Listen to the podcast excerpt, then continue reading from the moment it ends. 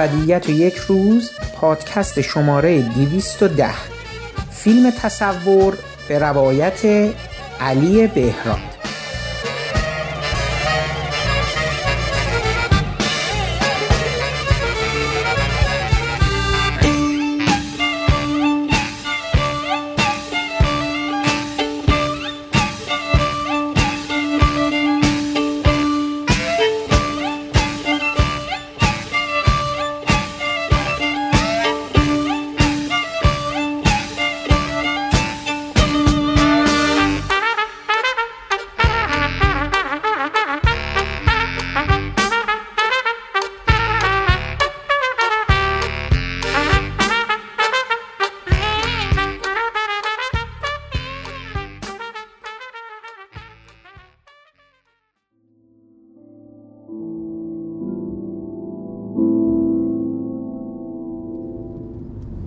شوهرتون بود؟ نه داداشم. خدا بیامرزتش مرسی. وصیت کرده بود تو این کوه خاکش کنیم. خاک که قسمتش نشد. گفتیم لاقل هواش کنیم. تو قرارات بگو. از کجاش بگم؟ یکیشون نوع صبح قرار گذاشته بعدش هم موبایلش خاموش کرد تا همین الان. چرا؟ چه می‌دونم حتما با اون یکی قرار گذاشته بره سفر. اومده کارت زده صبح رفته. به سلامتی. شنیدی آهنگامونو؟ نه. چی بود اسم گروهتون؟ رداک زمان خودمون خیلی شاخ بودیم چرت میگه؟ یه گوشی تو هم ولی از ساز می‌زدی. ولی از کمه. پیاده رو بند میومد یا رو استادیوم صد هزار نفری پر می‌کنه به خودش نمیگه شاخ. بعد تو چهار نفر جلوت واسدن شاخی؟ کی گفته زن کسی بشی که دوستش نداری منطقیه؟ به تو چه اثرات تو برو. ببخشید فکر کردم داریم حرف می‌زنیم. ولم کن بابا من اینقدر استرس داشتم با این لباس آمدم بیرون. دنبال چی؟ بریم. کجا؟ پنج شیش دقیقه طول می‌کشه جوابش معلوم شه. مثبت شد میریم پیش باباش منفی شد برمیگردیم خونه. الان کجا بریم؟ فعلا بچرخیم نمی‌خوام بهش فکر کنم.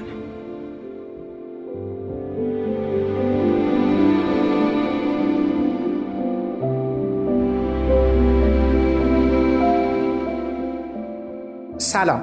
من حامد صرافی زاده هستم و خورسندم که شما پادکست ابدیت و یک روز رو برای شنیدن انتخاب کردید. فیلم تصور ساخته علی بهراد پس از نمایش های موفق در چند جشنواره جهانی مدتی پیش در ایران به روی پرده رفت و اخیرا نیز در پلتفرم های نمایش آثار سینمایی و مجموعه ها در شبکه های خانگی در دسترس مخاطبان قرار گرفته است. به دلیل قابلیت ها و تفاوت های این فیلم در مقایسه با بخش عمده از فیلم های سینمای ایران با دعوت از کارگردان فیلم و همچنین آقای حسین معززینیا به عنوان منتقد مهمان در این برنامه سعی کردیم تا به وجوهی از این اثر بپردازیم.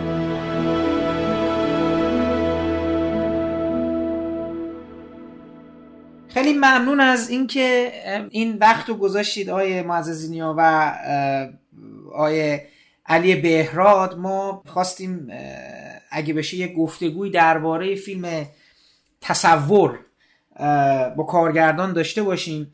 ببینید من یه نکته رو در ابتدای امر به شما بگم. من یک چیزی رو در این چند وقت رسد کردم که حتی احساس می‌کنم شاید به یه معنا حتی نه که بگم نقطه شروعش با فیلم تصور رقم خورده ولی به هر حال بروز جشنواره‌ایشو من دارم احساس می‌کنم. البته ما احتمالا تو صحبت می‌رسیم که این احتمالا خیلی تداوم نخواهد داشت. ببینید من احساس می‌کنم که یه بخشی از فیلمسازای ما مثل هر موج دیگه که اوج می‌گیره و میاد پایین این جهان بی اندازه رئال این جهان بی اندازه واقعی و دلبسته سینمای اجتماعی می‌خواد ازش یه گروهی از سینماگر ما دیگه فاصله بگیره. البته میگم حالا تصور هم یه جوری دلبسته اون جامعه هست یه جوری داره انگار یه دوران گذاره. من حتی مدل خوک مانی حقیقی رو تو همین راستا می‌بینم. جنگ جهانی سوم رو تو همین راستا می‌بینم ولی این دو تا دو تا فیلم آخری که ما دیدیم یعنی مثل تفریق بیرویا و این چیزا که انگار تو می‌خوای از این سینمای اجتماعی دل بکنی به یه زیبایی شناسی دیگه ای برسی به موضوعات دیگه ای بپردازی چیز دیگه ای از این جامعه روایت کنی غیر از حالا فقر و این طبقات اجتماعی اینا همه اینا هست ولی دیگه انقدر عیان نه. انگار زبان تخیل و استعارت و اینا رو یه خود بالا ببریم. حالا به حال تو این زمینه من با فیلم تصور مواجه میشم. که سال گذشته در جشنواره کن نمایش داده شد. درست من میگم دیگه نه؟ تو بخش دو هفته کارگردان ها بود یا دو منتقدی نه, نه تو بخش مسابقه هفته منتقدی. آه منتقدی. درست.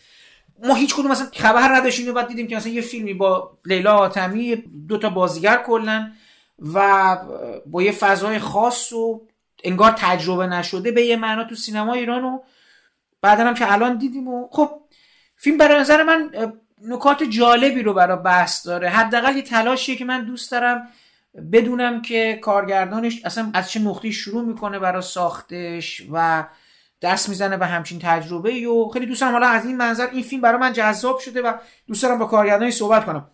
نمی‌دونم از کجا باید شروع کنم ولی خب در مورد این چیزی که گفتین که یه خورده فاصله می‌گیره از سینمای اجتماعی فیلمسازی نسل تازه.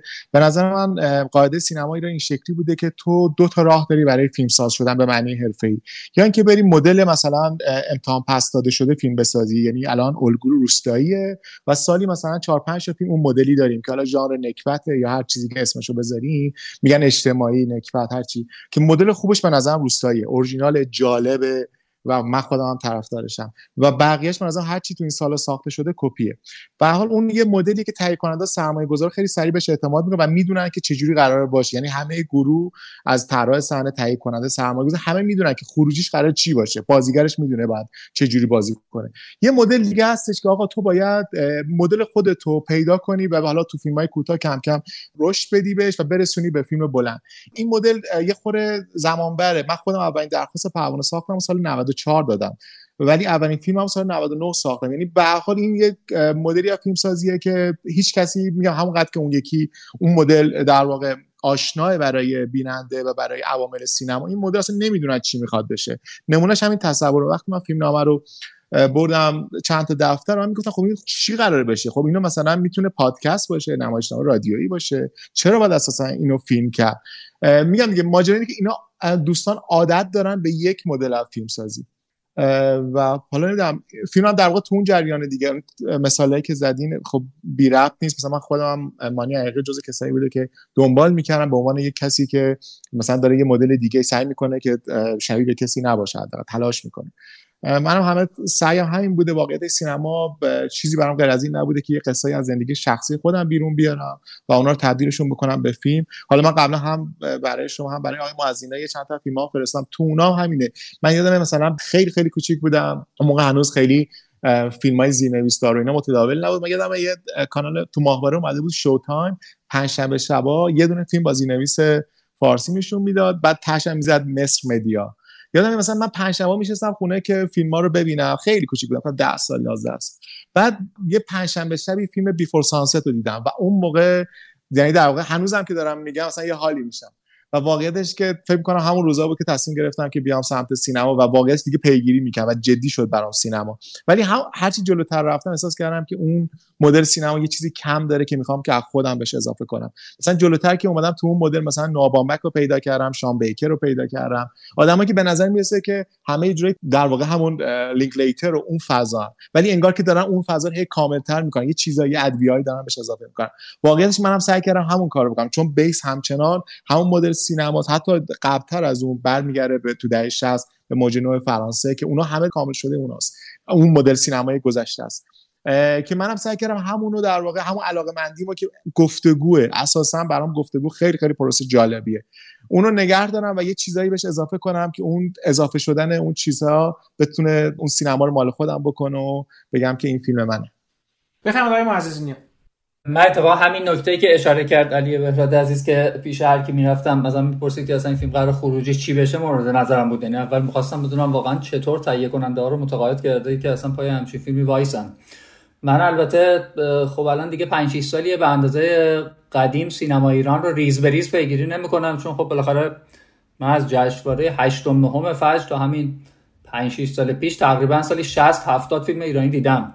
ولی تو 5 6 سال اخیر چون نیستم در ایران ندیدم به این ترتیب فیلم رو جز همین شکل که دوستان لینک بفرستن ببینن. به همین دلیل همین لحظه نمی‌دونم ولی اونقدری که بالاخره در سالهای قدیم اطلاع داشتم واقعا متقاعد کردن تهیه کننده بر ساختن فیلمی مثل تصور خودش یه هنریه. یعنی قبل از اینکه حالا درباره خود فیلم حرف بزنیم این نقطه کنجکاویم بود. به همین دلیل حالا اگه باز بهش برگشتیم برام جالب بدونم جزئیات به چه ترتیب بوده.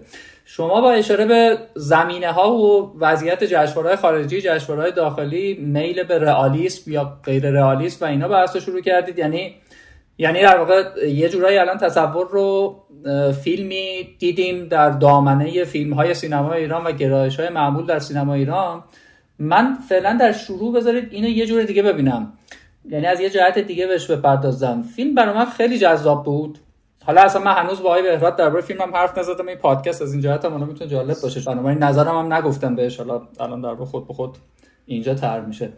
من اینجوری بگم که فارغ از سینمای ایران و سینمای جهان و دیروز و امروز و سیاست گذاری ها و جشنواره ها و اینا یه خورده کلانتر حداقل من فکر می‌کنم که مسئله فیلمسازی مسئله است که امروز دیگه تو کل دنیا انگار کاملا یک خطکشی وجود داریم که دارن دو جور می‌بینن اصلا عمل فیلمسازی رو. اونم حالا خیلی فشرده بخوام بگم یه شکلش اینه که ما یک محصول سرراست روشن دارای دیدگاهی واضح با تاکید بر استیتمنت های مشخص می‌سازیم عرضه می‌کنیم و از پیشم می‌دونیم مشتریش کیاست مدیرای جشنواره هم از قبل بهمون ایده هایی دادن مخاطبان احتمالیمون رو می‌دونیم یه جور بدبستون مشخصه. یه شکل دیگه هم اینه که نه ما به قواعد دنیای هنر به معنی عامش پایبندیم. که ما یک اثری شکل میدیم که این اثر اصلا قرار نیست مجبورش کنیم خودش رو اینقدر شفاف به اون شکلی که این روزا در دنیا رایجه عرضه کنه و بگه من درباره چیم و چرا ساخته شدم و قراره چیکار کنم. یک اثر طبق آنچه که در تمام تاریخ هنر از قرنها پیش برای اون مشخص بوده. سینمای ایران فارغ از دستبندی که شما گفتید. مثل اونچه که البته الان تو سینما جهان هم رایجه. خب تو خیلی از سطوح داره خودش رو موظف می‌دونه که تولیداتی بکنه در خدمت همین تصور که آقا فیلم درباره چیست؟ تو خلاصه می‌خوای چیکار کنی؟ در دو خط من چجوری می‌تونم تکلیفمو با تو معلوم کنم؟ و فیلمساز ایرانی هم خیلی از اوقات بخواد نخواد تن میده به این به خاطر اینکه خب می‌خواد دیده بشه می‌خواد موفق بشه می‌خواد محصولش پذیرفته بشه می‌خواد جایزه بگیره بخاطر می‌خواد کار بکنه. من این فیلم تصور فعلا الان برام بیشتر از این جهت جذابه که به اعتقاد من تصویر درستی است و شکل درستی است از فیلمسازی تجربی. من نمی‌دونم علی بهراد از این به بعد می‌خواد چه مسیری طی کنه. طبیعتا اونم باید با بدبستونایی که در فضای سینما رایجه تکلیف خودش رو مشخص کنه. اما این فیلم برای من اصیل به نظر رسید از این جهت که فیلمساز می‌دونه که می‌خواد یک دنیایی بسازه که این دنیا حتی توی هر نوع تحلیلی هم نمی‌تونه زیاد سرراست بشه. این فیلم می‌تونه به نظر من تمامش تصور قهرمان مرد از زن مصلوبش باشه می‌تونه جرقه های خیال باشه از دیدن یک دختر شیرینی فروش و دیدن اون دختر در قالب زنهایی که مسافرشن. می‌تونه برعکس از روزمرگیش که شامل سوار کردن زنهای مختلفی توی ماشینشه به یک دختر مطلوب برسه دختر رویایی که در قالب یک دختر شیرینی فروش اون طرف وجود داره. فیلم با اینکه روایتی داره به هر حال یعنی از جسد و مرگ و خاکستر شروع میشه و در انتها به دختری می‌رسه که حالا می‌خواد بره مدال بیاره و یه زندگی دیگر رو بکنه. با اینکه تو اینا من نقطه گذاریایی دیدم که از دختری که فعلا خواهر یک برادره می‌رسه به یک عروس به یک زن باردار که نگران بارداریشه یعنی احتمال بارداریشه به زنی که زن دوم محسوب میشه و به همه اینا. اما خیلی بازیگوشانه خوشبختانه از این فرار می‌کنه که آخرش این روایت یک روایت داستانگوی کلاسیک دارای نقطه عطفای معمول و سر و ته رایج باشه. و خیلی نکات فرمی دیگه که حالا می‌تونیم بهش اشاره کنیم. و من در قدم اول می‌خوام بگم این برای من خیلی فعلا جذاب تره که حتما فیلم رو می‌تونیم تو پهنه تاریخیش تکلیفشون رو معلوم کنیم که آیا عضوی از یک جریان تاریخی هستن یا نیستن؟ آیا از اون رئالیسم که شما اشاره کردید می‌خوان بهره ببرن یا نبرن؟ ولی من این تیکه از حرفم با این تموم بکنم که متاسفانه آنچه که در سینما ایران و همینطور هم جهان بیش از پیش داره دیده نمیشه اینه که ما چه فیلم رئالیستی بسازیم چه فیلم غیر رئالیستی فیلمی که خود ذهنی تر و اینا اون سرراستی و یک خط بودن فیلم ها بعد جوری غالب شده بر دنیای سینما. یعنی یادمون رفته که داستان توکیو دزد دوچرخه و جاده فلینی و اینا هم اگر فیلم روسلینی و اینا هم اگر نمونایی از فیلم رئالیستی ان اونا فیلم شاعرانه ای اونا فیلم چند لایه ای عباس کیارستمی هم در ابتدا فیلمساز خیلی رئالیستی محسوب می‌شد. یک فیلمساز واقع گرا به نظر می اومد اما اون دنیا شاعران و چند لایه بود که باعث جذابیت فیلم شد. ما چه فیلم رئالیستی چه غیر رئالیستی بعد جوری به سینمای محدود ترسوی غیر جسوری به نظرم عادت کردیم. و فیلم تصور برای من از این جهت هیجان انگیز بود که توش یه جور شور فیلمسازی می‌بینم یه جور میل به جسارت و اینکه همچین فیلم بسازیم. هر چند ممکنه تو فضای نقد فیلم همین امروز ایران هم کسانی بیان بگن آقا تو نمی‌خوای تکلیف تو معلوم کنی بالاخره قضیه چیه بالاخره سر و چیه کدومش واقعیه کدومش واقعی نیست. من از این جسارت خیلی لذت بردم. داشتم مرور می‌کردم اون روزایی که پیگیر ساخت این فیلم بودم و همه اون سالهایی که داشتم تلاش می‌کردم فیلم بسازم اینکه آقای مازدی نیا گفت چجوری تهیه کننده راضی کردم به ساخت این فیلم واقعیتش اینه که الان داشتم اون روزا رو برای خودم مرور می‌کردم. من انتخابی غیر از فیلمسازی نداشتم. من الان به دوستان آدمایی که دور بر هستن صحبت می‌کنیم میگم که تو ایران برای موفق شدن به معنی اینکه تو فیلم بسازی یعنی که وارد جریان حرفه‌ای بشی فقط زمانی می‌تونه این اتفاق برات بیفته که هیچ انتخاب دیگه برات نباشه. تو اگر هر چیز دیگه هر option دیگه تو زندگی داشته باشی یه جایی خسته میشی. من واقعا تو اون سالها که به حال از لحظه که کلید زدم که شروع کنم به فیلم من خب اصلا 91 دارم فیلم کوتاه می‌سازم. و فیلم نامه نوشتم تو سینما ایران. از تایمی که شروع کردم که فیلم خودم بسازم که 94 بود تا 99 من هیچ انتخاب دیگه تو زندگی نداشتم و هیچ چیزی اولویتم نبود غیر از سینما. من مثلا تنها چیزی که کمک کرد این بود یعنی دارم انقدر می‌خواستم اینو واقعیتش همه وجودم این بود که نمی‌دونم الان اون شکلی نیستم. الان یه خوره برام در واقع عادی تر شد ولی اون موقع انگار غیر از این که فیلم بسازم هیچ چیزی دیگه من راضی نمی‌کرد. و انقدر این درها رو حالا تو استاره دقل باب کردم تهیه کننده آدمای مختلف. رفتم اومدم هی قصه نوشتم. من سه بار قبل از این درخواست پروانه ساختم و هر بار برای یه فیلمنامه تازه و هر بار سعی می‌کردم یه قصه تازه تری بنویسم جالب تر باشه. هر بار یه بازیگر متفاوتی رو وصل کنم به فیلم نامه نمی‌دونم چون هیچ وقت سرمایه نداشتم. و راستش بخوام خیلی هم برای خودم موجه نمی‌دونستم که برم سرمایه گذار پیدا همیشه می‌رفتم سراغ تهیه کننده دوست نداشتم. که برم سرمایه گذار پیدا کنم. فکر می‌کنم وظیفه من این نیستش. فکر می‌کنم باید برم خونه دوباره فیلمنامه بنویسم و دوباره مثلا این بار برم با یه فیلمنامه تازه پیش کنم. انقدر این مسیر رو رفتم اومدم تا یه جایی به نتیجه رسید. ولی الان راستش رو بخواین اصلا همچین انرژی در خودم نمی‌بینم که بخوام همچین کاری بکنم. پیمان. ببین اگه قرار باشه بین شوره و گلچیفت فراهانی و دوست دختر باگز بانی با یکیشون میرون بری با کدوم میره؟ شوره کیه؟ شوره شوره خواننده دیگه. آها فکر کنم شوره آبجی شهرامو میگی. کی شوهر کرد بی خیال. کی؟ خیلی وقته فکر کنم بچه‌م داره. ای بابا حیف شد که. من تو برنامه بود کارم گرفت باش قرار بذارم. اصلا انگیزم و ریختی به هم خراب کردی روز. آ کجا ده؟ آقا جمع جمع کن تعطیلی جمع کنید برگردیم. داش خب اگه می‌خواستیم با همین شکلی باش قرار می‌ذاشتی دیگه. نه بابا میگم جدی بود برام به خدا در حد ازدواج و اینا. به در ازدواج نمی‌خوام. چرا؟ ما با هم بزرگ شده بودیم میشناختمش. منم میشناختمش که چی؟ حالا. من هیچ چیز بدی تا حالا ازش ندیدم. اتفاقا چند وقت پیش تو صف نونوایی دیدمش. فکر کن ده نفر آدم جلوش وایساده بودم من فقط یکی جلوم بود. گفتم بیا جامون عوض کنم اینا هر چی استار کردم نیومد. حال نکرده بود. وگرنه جای خیلی رفت. او بی خیال یالی شوهر که رفت دیگه. تموم شد. درستی سرپش نزن. بود همچین بیا حرفشو نزن. نگاه طرف مثلا مرده. خب شوهر کرده دیگه. قشنگ من دارم خوبشو میگم که به خدا اگه آلبومم اومده بود بیرون الان زنم بود شوره طاقت زندگی هنری نداشت. همون خوب شد که نگفتی. چی؟ بالاخره این امپراتوری یه ملکه می‌خواد یا نه؟ داش بعد نیاد ما چند وقت پیش با بچه ها نشسته بودیم تو کافه یارو با شوهرش اومد. یارو قیمت شلوارش اندازه کل امپراتوری داد. پسر چه شکلی بود؟ سبزه هیکلی. اون که شوهرش نیست؟ نه حکیم همینو میگه به درد ازدواج نمی‌خوره؟ آقا بی خیال اصلا. من اشتباه کردم. گور باباش کی بود؟ گلشیفته شوره اون یکی کی بود؟ دوست دختر باگز بانی.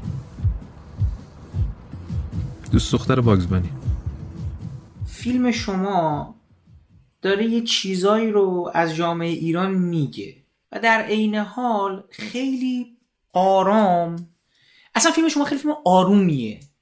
مثلا تصویری که داری از تهران شبانشون میدی ما تو کل فیلم شاید فقط یه بار یه ترافیک می‌بینیم. اونجایی که اونا میرن گروه موسیقی می‌خوان برن که به نظرم یکی از اپیزودهای خوب فیلمم هست اون چون اصلا یه آدمای دیگه ای تو ماشینن. اصلا اون دیالوگی که بین این سه تا آدم برگزار میشه اون تو زن اون اون بود فلان بود فلان اصلا خود تنزش اونجا تن- تنازانه میشه با وجود اون دوتا آدم کنار. اتفاقا به نظرم اون دوتا بیشتر انگار تو اون لحظه از اون دختر حالا من اسلش لیلا حاتمی رو می‌ذارم وسط حضور دارن. ولی کلا اونجا شاید تنها جاییه که یه مقدار تنشی وجود داره یه مقدار. بقیه فیلمو که ما می‌بینیم آره تنشای ریزی وجود داره. استرس و استرابایی وجود داره. زن دوم حاملگی ناخواسته امکان رفتن از خارج از این کشور شکست عشقی فقر حالا خیلی نیست ولی به حال به نظر میاد که اون گروهی که می‌خوان کاسبی کنن و فلان کنن مشکلاتی که کار غیر قانونی که اون گروه موسیقی می‌خوان به حال کلیپی می‌خوان ضبط کنن غیر از اینکه جلوشون رو نگیرن و اینا ولی همه چی خیلی آروم برگزار میشه. شاید به خاطر اصلا کلا شخصیت رانندته دعوا نمی‌کنه عصبی نمیشه فوش نمیده. اصلا کسی اینجا عصبی نیست. یعنی آد... نارایت. حتی کسی که داره زنی که داره بهش خیانت میشه اشکی نمیریزه آهی نمی‌کنه. و برای من اینش هم خب خیلی جالبه که البته شاید خیلی ها دوباره همین چیزی که آقای معزز نیا بگن از یه ور دیگه بیان دست انگشت انتقاد بگیرن که در این روزهایی که ملت دارن چه میشن و فلان این چه فیلمی آقا؟ این فیلم چه ربطی الان به ما داره؟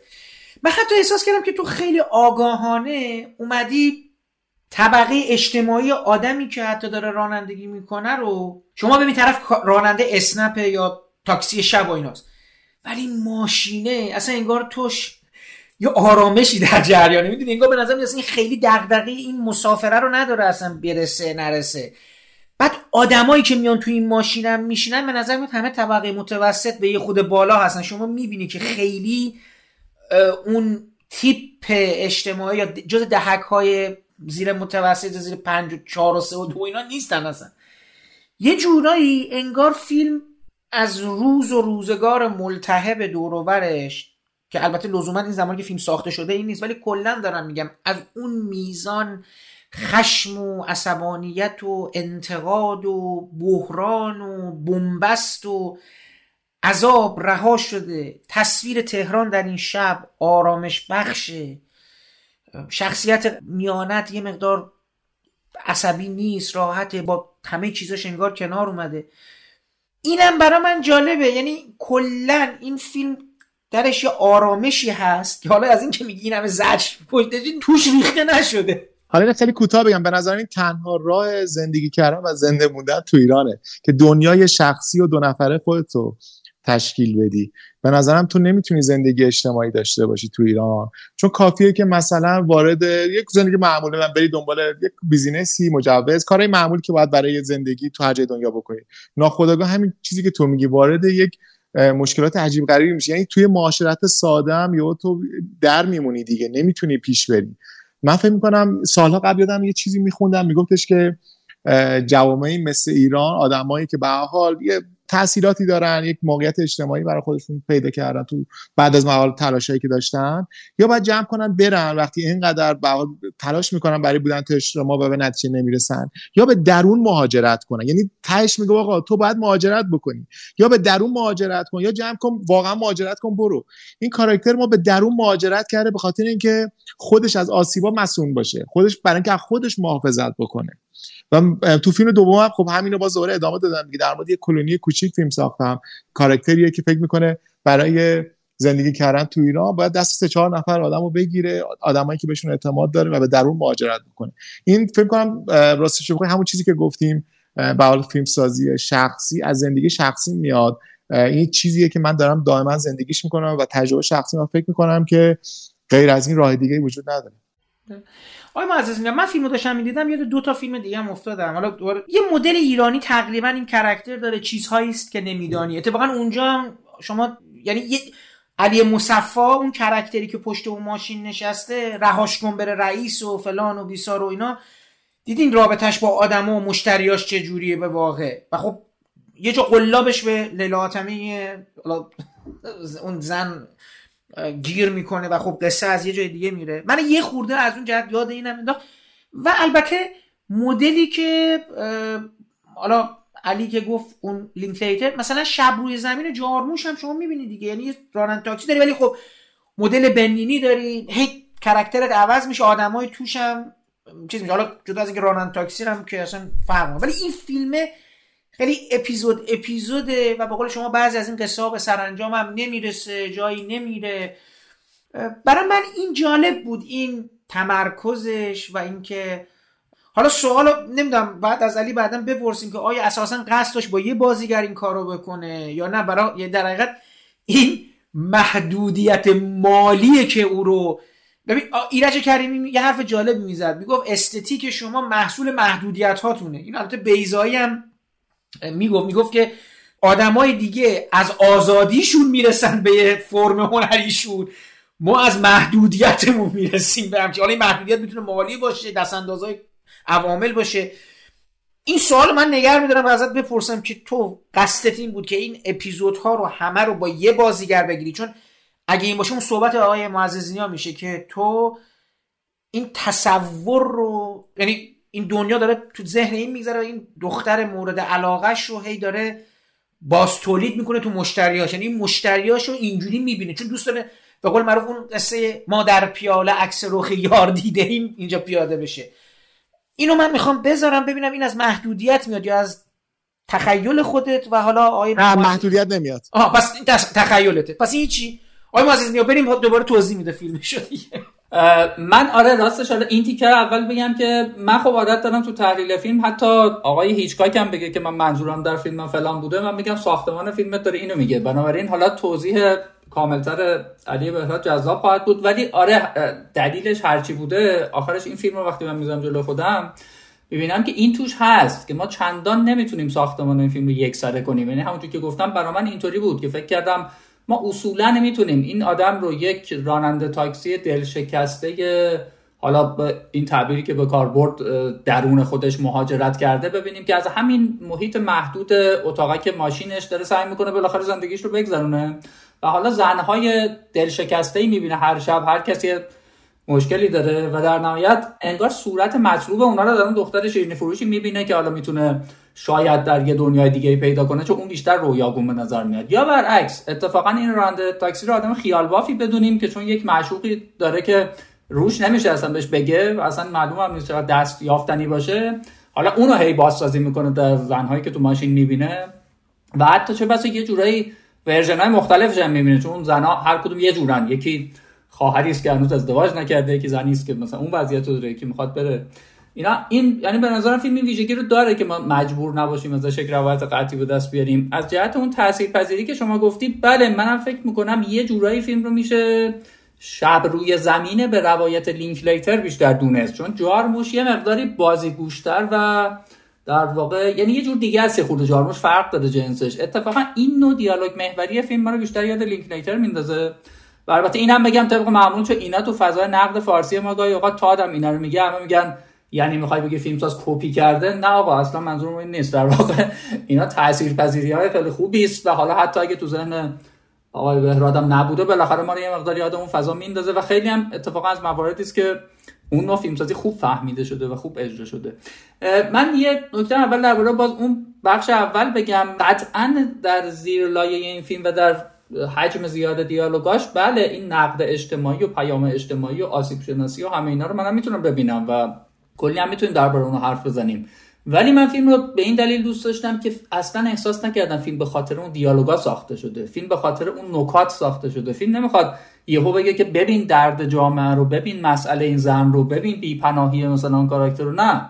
نه فیلم یک ساختمانی داره که داره کارشو می‌کنه و در دلش حالا خب همه اونها هم کنار هم قرار داده میشه. ضرورت فرمی فیلم اونا رو ایجاب می‌کنه. نه اینکه فیلم تبدیل بیانیه بشه.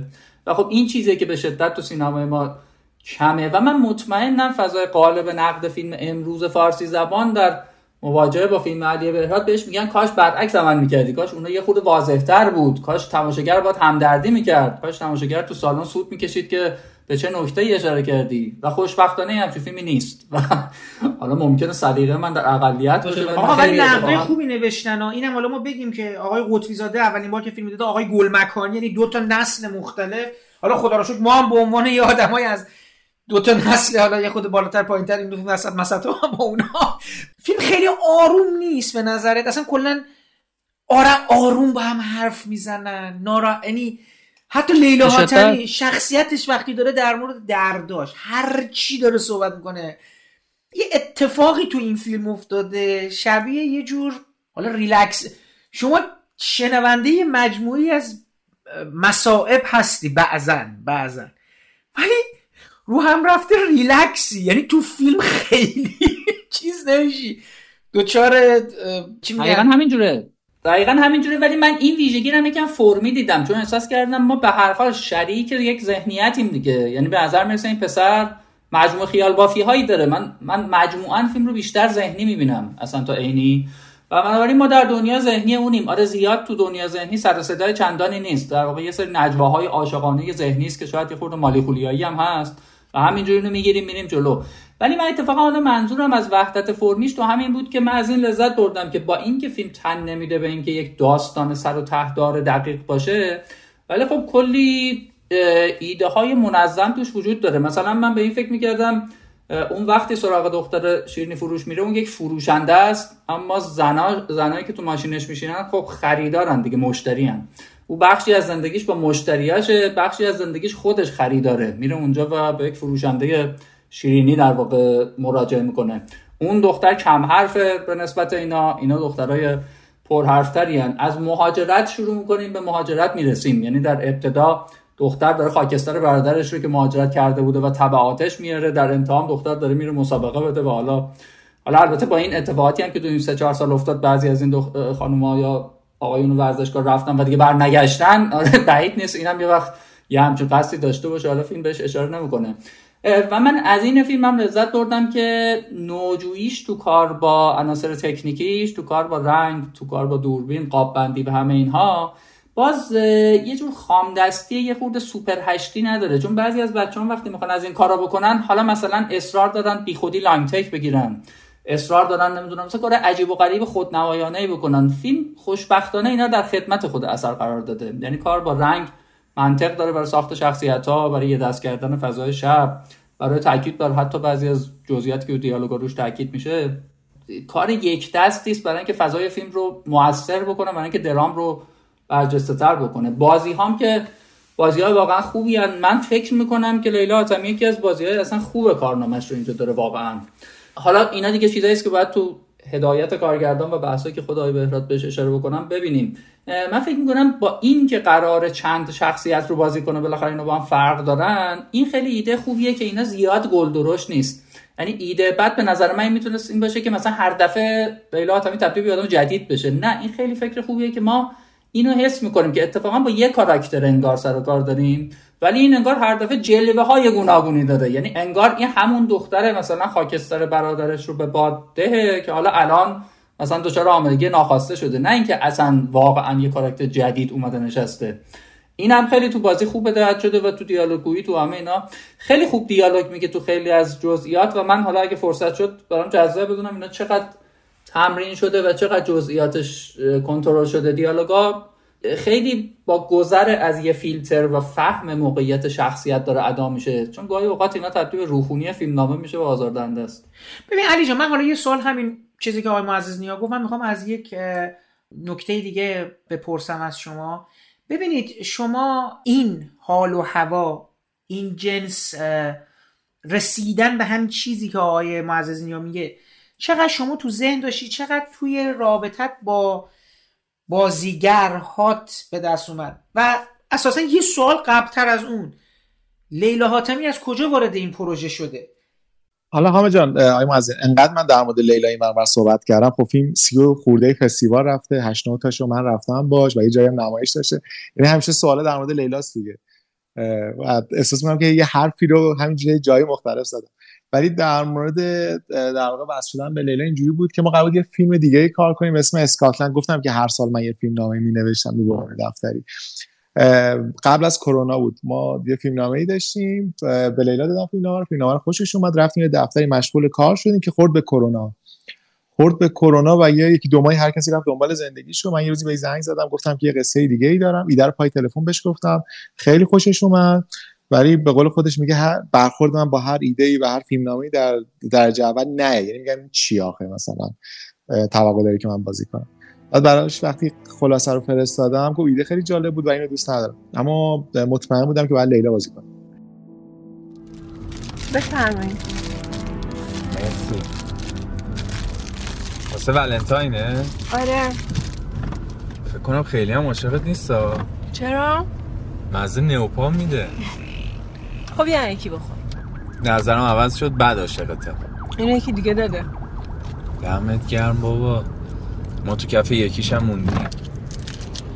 من مثل خودتم خبری نیست. ده تاشون رو بذاری رو هم از توش نصف آدم در نمیاد. ده تا. کلی گفتم. پرش سه چهار تا. سه چهار تان سه چهار تا. خب اگه اینقدر که میگی به درد نخورن چرا ولشون نمی‌کنی برن؟ چی کارشون دارم بکن به جایی که بیام بیرون برام شکلات بخرن قلبو صدقه برم بشینم خونه در دیوار ببینم. حداقل سرم گرمه. یه وقتی هم به کارم میام. چی بگم؟ تو چرا سر قرار نیستی؟ گفتم که کسی ندارم. چرا؟ قیافت که بد نیست. ماشینم که داری؟ با تو که شانسی ندارم نه؟ اصلا حرفشو نزن. من زیر اتاق من جواب تلفنم نمیدم. ولی حسم میگه از که خوشت میاد همه یکی خوششون میاد. مهم اینه که اونم خوشش بیاد. اه؟ بگو کیه؟ تو که نمی‌شناسی چه فرقی می‌کنه. می‌خوام قصهشو بدونم. قصه ای نداره توی شیرینی فروشی کار می‌کنه. صاحبشه؟ نه.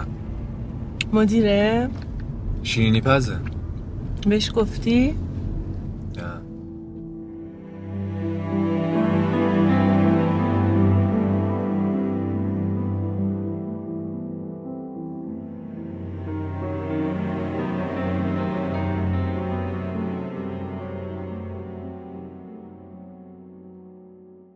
خلاصه انقدر تغییرش دادم انقدر با هم دیگه بحث کردیم در مورد یه جایی واقعا سیور وایسیدم سر ایده خودم گفتم نباید این باشه. یه جایی هم خب حق با لیلا بودش. تغییر دادم و رسیدیم به این فرمی که الان هست. ولی خب کلیت قصه همینه. یعنی تو نسخه اولی هم من خلاصه ایده رو نوشته بودم. فکر کنم یک یه دونه اپیزود فقط تغییر کرد. تازه اون یه دونه اپیزود هم در واقع اپیزود دیگه بود که من اینو اضافه کردم. به یه دلیل فرمی تو قصه. که حالا همون توضیحاتی که در واقع آقای معزینا دادن همینا مسئله فرمی بودش که یه اپیزود جابجا شد. بعد همین در واقع لیلا اینجوری اومد تو قصه و خیلی هم میگم مایه گذاشت شریک شد تو فیلم و کمک کرد که حالا چیزی که تو می‌گفتی قبل از در واقع بس که فیلم فیلم مستقل نیست چون بازیگر گرون داره واقعیتش اینه که به حال خیلی همکاری کرد یعنی اگه لیلا نبود این فیلم ساخته نمیشه. اونم تو اون روزای کرونا یعنی ما ازش گذشتیم الان ولی وقتی بهش فکر می‌کنیم عملا تمام دفاتر سینمایی تعطیل بود کسی فیلم نمیساخت. اون اپیزودی که تغییر کرد به لحاظ فرمی میشه توضیح برامون بدی؟ اصلا چه کار کردین؟ کد چی بوده که تغییرش دادی؟ یعنی قصه چیه؟ همون توضیح بود که آقای معزین یاد داد دیگه. یعنی به مرور فهمیدم که باید با یه چیز یعنی یه مقدارم باید فرم توش قاطی کنم. نمی‌تونم خیلی هم واقعا بسپرم همه چی رو به اون ایدای ذهنی. و در واقع همون شروع مهاجرت پایان مهاجرت رو نمی‌دونم. اون خب فکر کرده بودم که دوربین در واقع میاد توی نمای هلیشات و اینا. فکر کردم که ما اینو احتیاج داریم لازم بصری خاطر همینم یه اپیزود نوشتم که با در مورد مهاجرت باشه. بعد حرکت دوربین به این شکل باشه که تو فیلم می‌بینی. و اضافه شد به فیلمنامه و مرتاد خیلی دیر اضافه شد به ما. ما یه تایم طولانی با خانم آتمی تمرین می‌کردیم. در تمرین که بیشتر صحبت می‌کردیم در مورد اپیزودا. و من قانشون می‌کردم که درست اینه. حتی با توجه به حرفایشون که میگو خیلی در واقع منطقه روایی ممکنه یه جایی نداشته باشه. و بیشتر اون جلسه ها جلسه قانع کردن خانم آتمی بودش. چقدر تمرین کردین؟ یعنی خیلی تمرین نکردم ولی خیلی زیاد. شاید مثلا سی تا چل تا جلسه گذاشتیم و در مورد تک تک اپیزود حرف زدیم. در مورد کلیت فیلم حرف زدیم. و یکی دو بار واقعیتش اینه که به ایشون کامل بس پرونده گفت نمی‌خوام اینو بازی کنم. گفت میترسم آبرون بره و بعد جالب بود چون بقیه بازیگرای زن شنیده بودن بعد از طریق تهیه کننده یا مثلا خودشون تماس می‌گرفتن ابراز تمایل می‌کردن که اگر مثلا لیلا نشد ما هستیم. بعد منم به لیلا می‌گفتم ببین یکو فلانی هست نیای میدم اون بازی. اصلا رابطه شما با خانم حاتمی چی جوری؟ اصلا برای من جالب اینجوری بذار روک یا آدمی مثلا تو این سطح که چیزه تو از کجا اینقدر بش یعنی تونستی قاپشو بدوزی من می‌دونم فیلمنامه جالبه این که از این بشناسیش چجوری شد از کجا هم دیگه می‌شناسی ببین فکر کنم اولین بار که دیدمش بهش گفتم که این چه فیلمایی بازی می‌کنه. با گفتی با این آره واقعا. مثلا اسم یه کارگردانی آوردم واقعا میگم. الان خودش هم می‌تونه بپرس گفتم واقعا چه جوری میری مثلا با فلانی کار می‌کنی؟ سر صحنه چه اتفاقی میفته حوصله سر نمیره خودتو نمی‌زنی. مثلا چیه ماجرا؟ دلیلش چیه مثلا؟ با این شروع کردم. گفتم خب اگه خوشش ندیدم دیگه ادامه نمیدیم دیگه. بعد خب شاید همین باعث شدش که با هم دیگه کانکت بشیم و ادامه بدیم. ولی واقعا شدم خیلی سریع ازش انتقاد کردم. یعنی غیر از جدایی من واقعیتش بقیه فیلماشو دوست ندارم. یعنی حالا یکی دو تا فیلم دیگه هم داره باز الان حضور زن مثلا خب خیلی بازیگر جالبیه. به نظر من ما خب یه سری بازیگرا تو دهه 60 و 70 قرن داشتیم که بازیگر کلاسیک بودن علاوه زیبایی مدل بازی کردن و دیگه تکرار نشد دیگه. یعنی تبدیل به بازیگرایی شدن که الان داریم می‌بینیم. حتی تو ایران هم شکلیه. به نظر مثل لیلا آتمی از اون بازیگراست. یعنی انگار که از دل سینمای کلاسیک بیرون اومده و وقتی فیلم تموم میشه دوباره برمیگرده تو همون سینمای کلاسیک. چون بالا خودش خیلی خبر نداره از اوضاع احوال مملکت. ولی خیلی اون شکلیه دیگه. یعنی اینجوری وقت نمونه نداره. یعنی شما نمی‌تونی مثلا نقشی که به لیلا پیشنهاد دادی و بدی یکی دیگه بازی کنه اون یه جور دیگه میشه اون فیلم.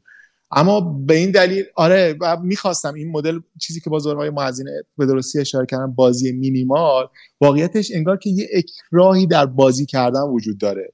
علاقه به جلوگری نداره. یعنی انگار که تمام اون کارهایی که بازیگرای دیگه می‌کنن برای اینکه دیده بشن آردیشون داره دیگه. می آقا من جزء مثلا صد تا زن زیبای جهانم. همینجوری دوربین رو بزنید رو من ملت می‌بینن. من احتیاجی به این مثلا محلق زدن ها ندارم. و واقعیتش مثلا خودش هم به در واقع خیلی عیان اینو میگه. حالا کسایی که میشناسنش می‌تونن شرمت بدن که میگه اینو. و واقعیتش اینه که انقدر مطمئن از چیزی که داره از این ادا اصولا در نمیاره. یعنی تو بازیش تو مثلا حالا اصراری مثلا به نمی‌دونم آرایش خاصی گیریم خاصی لباس خاصی نداره. گونی هم تنش کنی بهش میاد. شاید بقیه خیلی در واقع هیچ وقتی بهش می‌رسیدن خب برایشون دختر علی آتمی و لیلا آتمی و اینا بود. برای من واقعا یه بازیگری بود که خیلی با استعداد بود. همیشه به نظر می‌گفتم که راه بده یه روز مثلا باش کار کنم. میگم اولین بار دیدمش با انتقاد شروع کردن که تو همچین بازیگری هستی و چرا مثلا این فیلم رو کار می‌کنی؟ و فکر کنم همین باعث نزدیکیمون شد. من یه جوری برخورد کردم که بقیه باش برخورد نمی‌کردن. شاید این بود. ولی خب تو همون بحثان میگم بودم به نظرم فوق العاده ای تو. چون واقعا فوق العاده است. یعنی ما سر صحنه با کمترین تمرین اینا رو می‌گرفتیم. یادم اون سکانس زن حامله رو تو یه برداشت گرفتیم.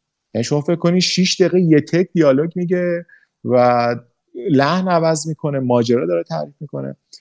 خیلی جالبه دیگه اگه دل به کار بده به نظرم هیچ لیلا نمیشه. اما اگه دل به کار بده. همین اونقدری که من شناخت دارم بازیگر فوق العاده است که ولی بازیگر سخته. یعنی بازیگر نیست که راحت بشه باش کار کرد. همون دقیقا می‌تونه پروژه رو به هر حال تعطیل هم بکنه. بله بله می‌تونه. خیلی زورش زیاده. آره می‌تونه پروژه رو مثلا در واقع کریر کاری تو رو کرکرش رو بکشه برای همیشه پایین و مثلا بری یه کار دیگه بکنی. یعنی مثلا بگی چه غلطی کردم فیلم ساختم. اما واقعیتش رو بخوایم با من اصلا این ماجرا یعنی خیلی شنیده بودم. شنیده بودم که می‌دونی؟ خودش میگه وقتی یه چیزی رو مطمئن شدم که طرف می‌دونه از کاری که داره می‌کنه اعتماد می‌کنم. و خدا رو شکر خب من طراح لباس فیلمم خودم بودم دیگه. طراح صحنه خودم بودم. و هرچی و همه لباس ها رو خب من انتخاب کردم گفتم اینا رو باید بپوشی. و هیچ وقت بحث نکرد. می‌دونستم که مثلا شنیده بودم تو فیلم های دیگه سر لباس سر گیریم سر همه چی بحث می‌کرده. ولی تو فیلم ما هر کاری بهش می‌گفتم می‌کرد. و حتی آدمای دور و مثلا تجربه کار داشتن میگه اصلا اینجوری نبودا این اصلا حرف گوش نمی‌داده. هر چی می‌گفت یه انقورتی میآورده. مثلا یه توضیح حداقل می‌خواسته. ولی مثلا بهش می‌گفتم این کارو بکن گفت چلی خودم یه وقتی شک کرده بودم. خاطر همینم واقعا ما سی جلسه با هم کار کردیم بدون تنشی و خیلی من تجربه درجه یکی بود برام و خیلی ازش یاد گرفتم واقعا. از چون بعد از اونم من یه فیلم دیگه کار کردم. از رفتار حرفه ایش من به یاد ندارم. یک بار اومده باشه پشت مانیتور. شاید مثلا این چیز معمولی باشه اما این علاقه بازیگر بیان ببینن بازی خوش. من یه بار خاطر به خاطر ندارم که یه بار اومده باشه مثلا پشت مانیتور در مورد چیزی بحث کرده باشه. بخواد که یک پلانی تکرار بشه. دیالوگی رو بخواد عوض بکنه. یعنی اصلا وقتی با هم سوال می‌پرسید وقتی براش توضیح می‌دادم ولی می‌رفت عین اونو اجرا می‌کرد. و بعد از پلانم میومد می‌پرسید. یعنی شما فکر کنید لیلا حاتمیه و من علی برادم اولین فیلممه. و میومد از من می‌پرسید خوبه؟ اوکی بودی واقعا؟ و من واقعا یه وقتایی با... فکر می‌کردم داره من دست میندازه. شوخیش گرفته با من. یعنی چی که خوبه؟ یعنی چی که راضی از من؟ معلومه که بابا از سرم هم زیاده.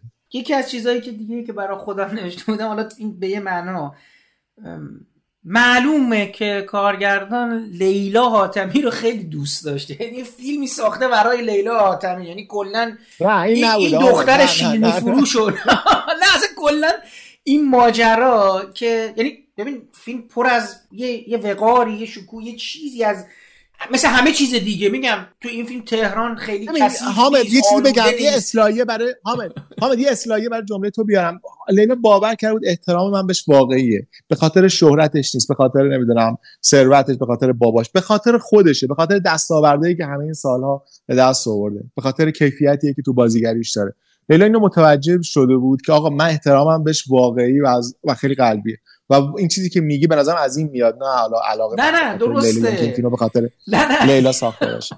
نه من می‌خوام بگم که خدا رو شکر واقعا از یه منظر شما خیلی شانس آوردی. اینکه من اون سمت لیلا حاتمی هم دیدم. حالا اینو به شوخی میگم اگه خودشون برنامه رو شنیدن یادشون میاد. من من برای برنامه های مهرجویی سعی کردم با این عوامل اینا صحبت کنم. علی مصفا رو پیدا کردیم حسن دوست و منصوری هم گرفتیم و اینا. من به لیلا حاتمی هم گفتم. اول قبول کرده بود بعد نشد. یعنی رفته بود سر پروژه و اینا. ما یه بار یه فایل صوتی گذاشتم که توضیح بدم که مثلا عذرخواهی کنه. این فایل ما طول کشید. البته حق با ایشون البته بود. عصبانی شد. یعنی با با... من ترسیدم. البته بعدا دوباره من معذرت خواهی کردم قبول کرد و اصلا هیچی دیگه. من فعلا نخواد یعنی گذاشتم به لیلا آدمی بعدا یه روزگاری زنگ بزنم باهاش گفتگو کنم. ولی شاید نمی‌دونم چه جوری دلایل آره میفهم شاید که دلایلی که انقدر خوب به هم connect شدیم لیلا متوجه شد که منم مثل خودش دنیای شخصی خودش رو دارم. چون همین چیزایی که داری میگه از دنیای شخصی اون میاد دیگه. کنشاش نسبت به اتفاقات دور شبیه خودشه. هیچ کسی این برخورد نمی‌کنه. که احتمالا مثلا تو این voice رو برای 99 نفر دیگه بفرستی هیچ کسی امکان نداره این برخورد بکنه.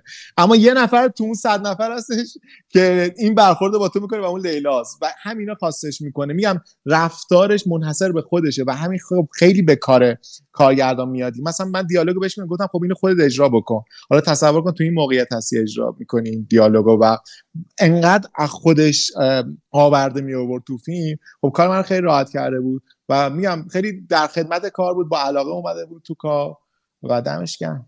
بعدا که صحبت کردیم یه مقدار در مورد مهرداد هم صحبت کنه بخاطر اینکه بدون اون لیلا بی‌معناست که راننده اون دیگه داره اون تصور می‌کنه اون خیال می‌کنه اون اون دوست داره باش برقصه یا براش برقصه اون عاشقش شده به هر اونم قصه است. ولی بفرمایید معززین حالا مهرداد توضیح میده در ادامه صحبت شما.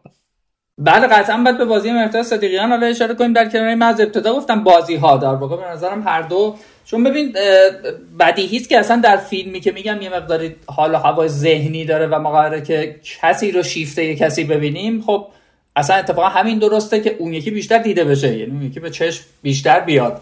چون این یکی بیشتر پذیرنده است داره جستجو می‌کنه.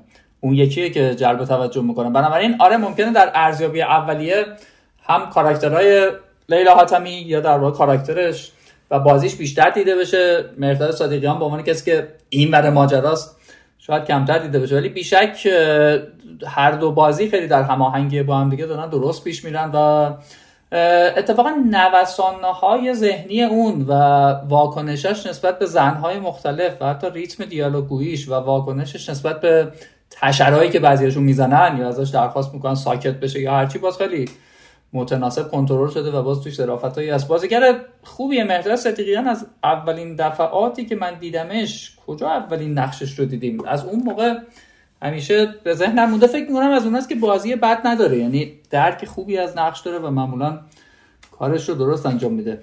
من در کنار بقیه عناصر قرینه فیلم باز چیزای دیگه هم توجه جلب کرد. این فکر که ما در ابتدا با نقص ماشین طرفی یعنی خراب شدن برف واکنش و در انتها ماشین اصلا متوقف میشه. باز فکر خوبیه.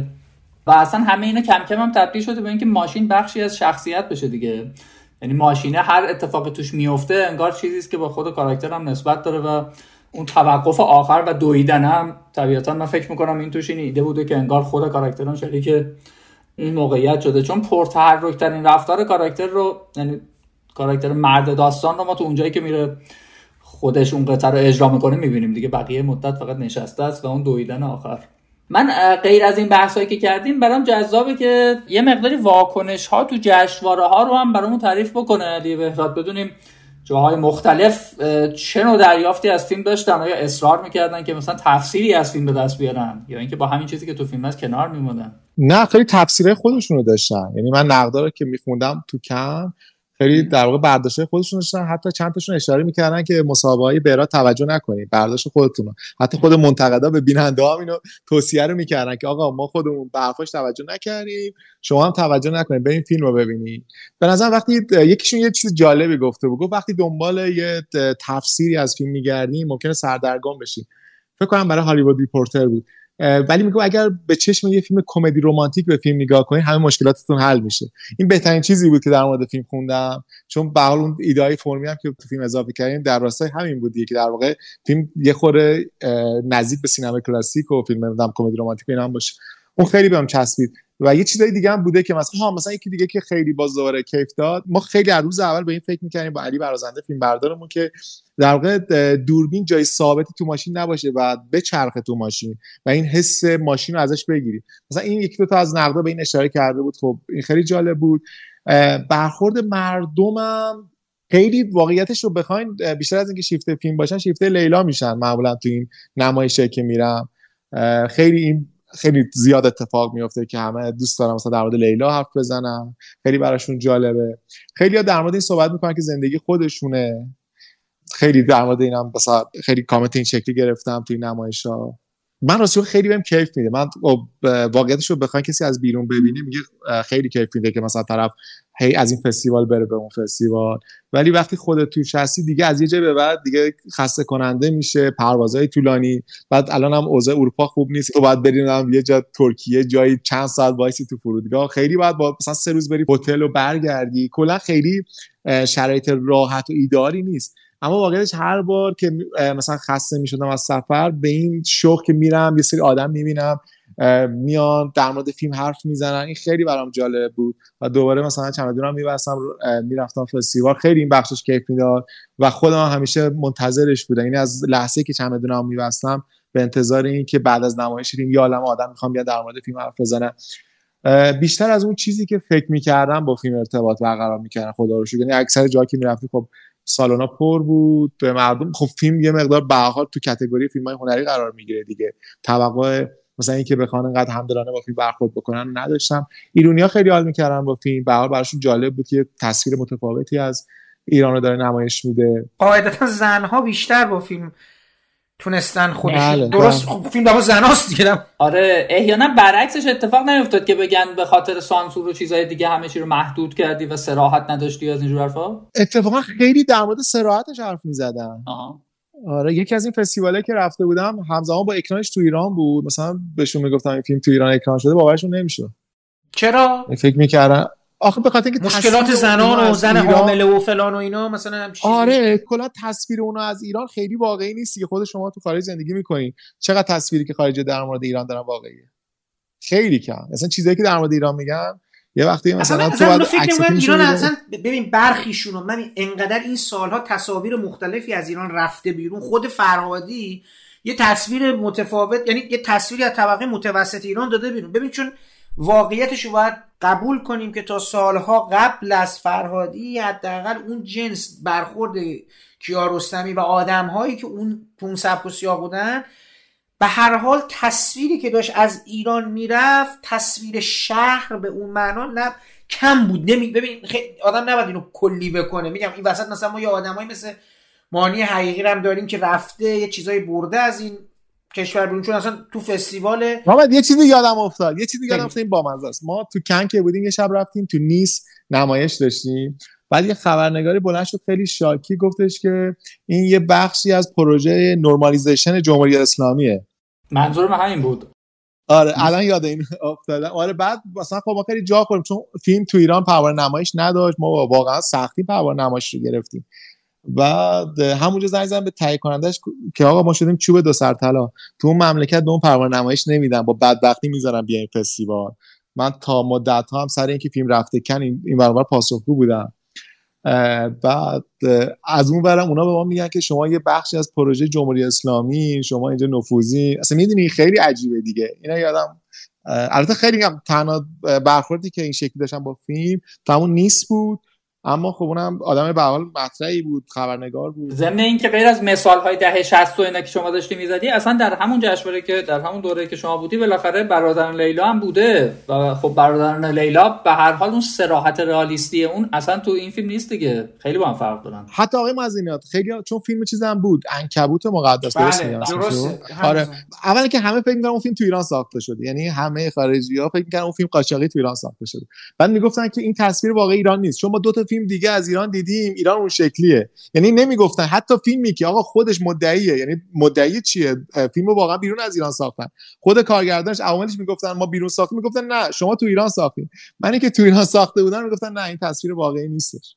آره چون به نظرم فیلم رو یه گروهی از مخاطبا و منتقدان می‌تونن متهم کنن به اینکه آقا اصلا این فیلم هپروتیه مثلا. این چیه؟ الان مثلا چرا اصلا ایران واقعی رو نشون نمیدی؟ آره به هر حال من تو اون صحبت قبلی منظورم همین بود. یعنی گفتم از اون جنس فیلمایی هست که اگه کسی فضای انکبوت مقدس و برادران لیلا و اینا رو شامل صفت رئالیست بدونه بعد یه سر این فیلم بیاد به آقا این فیلم هپروتی اصلا این چیه؟ تو کجا داره میگذره؟ وقتی میگم منم اشاره کردم داره تصویری که نشون میده خیلی آرامش بخشتر از اون چیزیه که این روزها داره میگذره. اصلا تهرانش طبقه آدما زنش اصلا خیلی میگم آروم داره مثلا در حاملگی ناخواسته چیز می‌کنه زج نمی‌کشه میاد میره اتفاقی نمی... ببین همینه دیگه. تو همچین وضعیتی چنین فیلمی رو ساختن یعنی تو می‌تونی همزمان در عین اینکه داری تجربه گری می‌کنی در اینی که داری از اون خط کشیار می‌خوای بزنی بیرون متهم بشی به محافظه کاری چون فیلم تو به یه معنا خطر نمی ببین من می‌دونم تو داری تو چه ساعتی خطر می‌کنی. اصلا همین که بری با یه بازیگر تو ماشین بشینی حرف بزنن همه هیچ یعنی اتفاقی به اون معنا نیفته. این چیزی که ساختی بیاد بیرون به همون اندازه که تخطی از یک مفروضات یا یک کلیشه هاست تو سینمای ایران و در اینی که تو داری یک جور به یه معنا انقلابی رفتار می‌کنی ولی از اون ور به دلیل اینکه انگار این فیلم یه براشی روش خورده یه پالیشی شده. چینا تو متهم به یه چیزی که اصلا انگار قصدت نیست. تو انگار قصدت یه تجربه است که می‌تونه به یه چیزی که متهم بشی دیگه. آره همه جان فکر کنم اینم باز از زندگی شخصی میاد. من تو خودم زندگیم می‌فهمم مشکلاتی که تو اطرافیانم و جامعه هم وجود داره. اما سعی می‌کنم یه فاصله حفظ کنم. خاطر اینکه بتونم کار کنم به خاطر اینکه بتونم ادامه بدم. این میگم که خیلی فیلم شخصیه. این جاشه دیگه. یعنی نمیشه واقعا تو ایران جور دیگه ای نه نه متوجهم یعنی من مسئله سروایو یا بقا رو هست. ببین من حالا یه سوال دارم. به موقع نوشتن فیلمنامه شخصا بذار این مثال تو سینما ایران بزنم از این جهت می‌خوام ازت بپرسم. ببین من با بروز افغانی که صحبت می‌کردم می‌گفت که لحظه که من داشتم فیلمنامه رو مینوشتم مینو فرشتی به من خیلی کمک کرد که وضعیت روانی زن رو در حقیقت کاراکتر زن رو خیلی به پرورشش او کمک کرد. چون من چیزی که نوشته بودم از نگاه مهندس بصیرت بود و مینو فرشتی اساسا اون کاراکتر سیما و اینا خیلی با چیز گره خورده با آن کاریست که مینو فرشی می‌کنه. به یه معنا همین اتفاق یه جور تو کاغذ بیخط هم انگار داره میفته با ناصر تقوایی. یعنی اونجا هم شما می‌بینید که مینو فرشی یک به قول تیکانی داره توی یعنی به نظر من شخصیتی که رویا اسم اونجا اتفاقا رویاست کار می‌کنه خیلی با حضور مینو فرشچی ابعاد مختلف پیدا کرده. حالا من می‌خوام ببینم تو موقع فیلمنامه نویسی جدا از اینکه داری از مسائل شخصی و این با چیزی کمکی گرفتی ب... می‌دونم شاید به خاطرات شخصیت برگشتی و آدمایی که تو زندگیت بودن برگشتی ولی برای این همه کرکتر زن و اینجور مواجهه رو خاصی پیاده کنی جایی بود که از کسی کمکی بگیری. حالا نمی‌خواد اسم ببری ولی کسی بوده که تو اسم نیوردی دیگه نه؟ درست نه میگم؟ نه هیچ وقت. من نه واقعا خب کمکی نگرفتم. اگه کمکی گرفتم می‌گفتم. واقعیتش اینه که حامد یه بخشی از زندگیم یعنی تا حالا قبل از فیلم تصور به واسطه کار کردن به عنوان فیلمنامه‌نویس میگذشتی یعنی امورات زندگی معاشم در واقع به عنوان در واقع از درآمد فیلمنامه‌نویسی میگذشت. و همون موقع هم خیلی میگشتم یه فیلمنامه‌نویس پیدا کنم که باش بنویسم که زودتر بتونم فیلمنامه تحویل بدم. هیچ وقت پیدا نکردم اون کس. هنوزم دنبالش میگردم که بتونم با یه کسی بنویسم. فکر می‌کنم همین خیلی شخصی بودنه اینجا کار دستم داد یعنی اجازه نمیده که بتونم با کسی دیگه کار کنم. خیلی خودم دنبالش میگردم خیلی استقبال می‌کنم ازش. تا الان که توش ناموفق بودم. دو سه بارم سعی کردم نشد. احیانا خود لیلا آتمی از این جهت روتوش نکرد. گاهی. لیلا آتمی واقعیتش اینه که نه انگار براش جالب بود. انگار من مثلا یه آدمی هم که از یه دنیای بیرون اومدم وارد دنیای اون شدم و دارم بهش میگم بیرون این خبره است و براش شاید جالب بود. انگار خودش هم شنونده بیننده اول فیلم بوده. یعنی انگار اون اولین کسی بود که داشت فیلمو میدی فقط باید بهش ثابت می‌کردم که این وجود داره و چه قدرش دراماتیزه است و چه قدرش از واقعیت میاد. وقتی این اتفاق میافتاد دیگه اونجا باید همراه بود. نه. فقط نظراشو میاد به شکل خیلی کلی. خیلی واقعا کلی. میجا وارد حتی مثلا کلمه ای رو تغییر نداد تو حالا پنج صفحه فیلم حالا تو که شرایط اینو دیده بودی. می‌گفتی نه. کسی نبود. تو میمدی منو بگیری؟ جا. میگم تو میمدی منو بگیری؟ به اینجا رسیدم دیدم زن دوم کسی باشم بهتر از اینه که کلا نباشم. سوئیس که نیست. شوهر نداشته باشی اینجا انگار صاحب نداری. دیدی به زن دکترم میگن خانم دکتر؟ شنیدم همونه. دیدم اگه این من نگیره دیگه برقم ما رو نمی‌گیره. عوضش برقتون خیلی رو گرفته. نه تو جدی مراقب خودت باش. بخشید دیگه تکرار نمیشه. جدی میگم. اینجوری ادامه بدی مرض قند می‌گیری یا؟ حالا واقعا هیچ انتخاب دیگه ای نبود؟ والا هر رایی بگی من رفتم. سعی کردم بیشتر تو اجتماع باشم. دوستای جدید پیدا کنم. حتی یه مدت رو موبایلم از این اپ های دوستیابی نصب کردم. بالای عکسم بزرگ نوشتم serious relationship. خب. هیچی. یه سری تینیجر که با پراید مامانشون میان آخر هفته بریم بستنی بخوریم. خیلی شانس بیاری دونگاشون حساب می‌کردن. دیگه اینجوری هم که میگی نیست. بدتر از اینه. تو بهترین حالتش اینه که بچه پولدار به پستت می‌خوره که باباش واسش یه ماشین خریده فقط خونه نباشه. اون به چه درد من می‌خوره؟ حالا هر کی هم که پول داره حتما باباش بهش نداده. حتما باباش بهش داده. شک نکن. الان هر کی هرچی داره از کیف کشی بابا ننشه. هر کی هم چیزی نداره بدون باباش نداشته. یه بلا نسبت هم بگو. الان تو پول داری؟ کارتینه خدا رو شکر من راضیم. نفری داشتم فکر می‌کردم احتمالا آخرش خلاصه تهیه کننده ها خود آقای نوروزبگی و بقیه اینا احتمالا با اومدن لیلا آتمی دیگه مجاب شدن ها. چون من هنوز به این شک دارم که تهیه کننده تیپیکال سینما ایران خیلی راحت دل بده که این فیلم تولید بشه. احتمالا باید رفت بهش گفت مثلا خب حداقل لیلا آتمی رو داریم. آه؟ حالا راستش قرار بود علی مصطفی تهیه کننده فیلم باشه. با علی مصطفی پیش رو رفتیم شروع کردیم مثلا در بازیگر عوامل و اینا ولی پول پیدا نکردیم. میگم کانال بود خیلی سخت و سرمایه پیدا کرد. حتی برای همچین فیلمی که به ظاهر خب خیلی فیلم ارزونی. بعد تو همون روزا که دنبال پول میگشتیم آقای نوروزبگی یه روزی من زنگ زد که من پول این فیلمو دارم. اگه می‌تونی لیلا راضی کنی که بیاد اینجا من تهیه کننده فیلمو قبول می‌کنم. که همون روز با آقای مصطفی و خانم آتمی در میون گذاشتم. فرداش رفتیم دفترشون قرارداد بستیم و خیلی زود فکر کنم مثلا سه چهار هفته بعدم فیلم دعوا شروع کردیم فیلم برداری. به حال بی تاثیر نبود. یعنی آقای نوروزبگی خبر داشتن از پروژه ببین آقای نوروزبگی همزمان داشت کار لیلا رو هم انجام می‌داد برادران لیلا رو. شما هم فیلم برداریتون بله بله بله بله بله. دقیقا همزمان بود. یعنی اون روزایی که داشتن فیلم برداری اون فیلم رو می‌کردن فکر کنم مثلا یه ماه از فیلم برداریشون گذشته بود که من زنگ زدم که من می‌خوام فیلم کار کنم. اصلا کلا رابطه تهیه کننده با شما چجوری بود و اساسا یعنی یه قبل داره که تو نگرانی داشتی یا نه در طول کار با آقای نوروزبگی کار چطور پیش رفت؟ دلیل حضور لیلا من کمترین دخالت ممکن رو حس کردم تو روند فیلم برداری. یعنی عملا هر کاری دلم می‌خواست می‌کردم. بعدم اینکه فکر کنم چون دعوت شده از من برای اینکه برم اون دفتر به حال یه چیزایی رعایت می‌کردن ولی شنیدم که به حال هر تهیه کننده دیگه خودش رو صاحب حق می‌دونه که تو روند فیلمنامه فیلم برداری دخالت بکنه. ولی من چیزی رو حس نکردم. غیر از شاید مثلا یکی دو مورد تو همون اولش پیشنهادایی داشتن که من قبول نکردم. من کمترین دخالت ممکن حس کردم. شرایط مالیمون خیلی جالب نبود. داشتیم با حداقل کار می‌کردیم. ولی خب به حال داشتم فیلم خودم میساختم. راستی من هیچ اطلاع ندارم این فیلم شرایط اکران ایرانش چجوری بوده.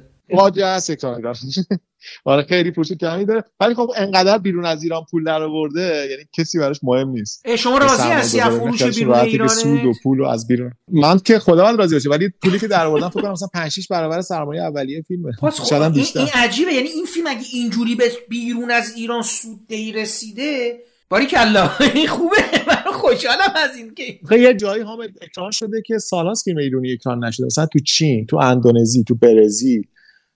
یه جایی میگم این شکلی رفته فیلم که مثلا کل حوزه خلیج فارس کل جا اکران شده و جالب بود علاوه درآمدزایی. به حال فیلم با هزینه کمی ساخته شده. هم در نظر بگیم ممکنه فیلم برادر لیلا به اندازه فیلم پول درآورده باشه. ولی خب هزینه تولید زیاد بوده.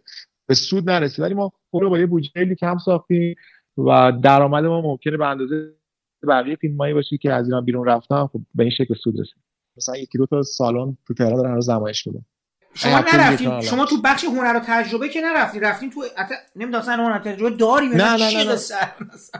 نه. نه اکران معمولی بوده دیگه. به حال حضور لیلا اینجا هم کمک کرد دیگه سینما دارا و پخش کننده دوست داشتن فیلمو داشته باشم به خصوص که فیلم کنم بوده.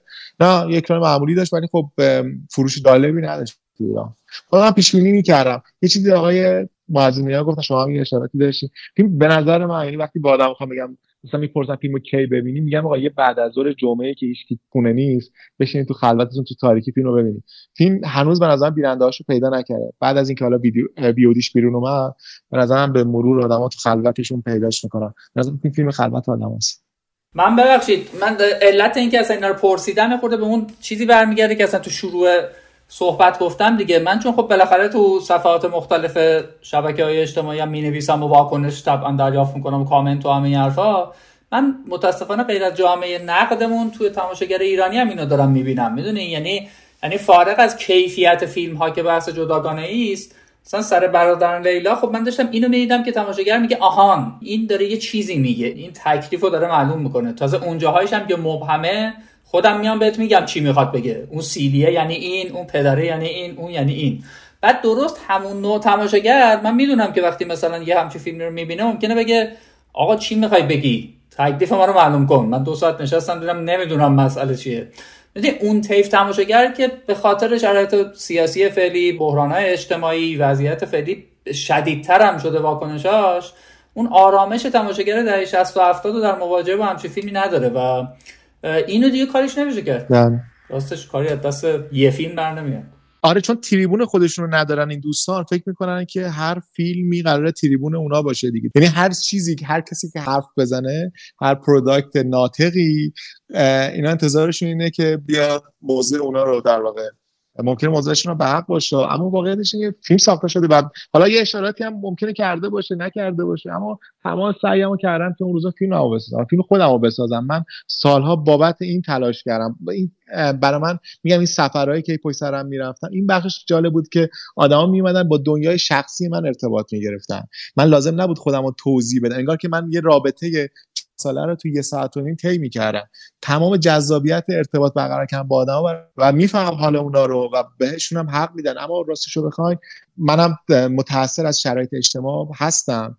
تو فیلمام تا اونجایی که به حال اونقدر رو نمی‌تونم باشم. من خیلی فیلم های سعید روستایی رو دوست دارم بخصوص اون دوتاشو دو تا اولی ها رو.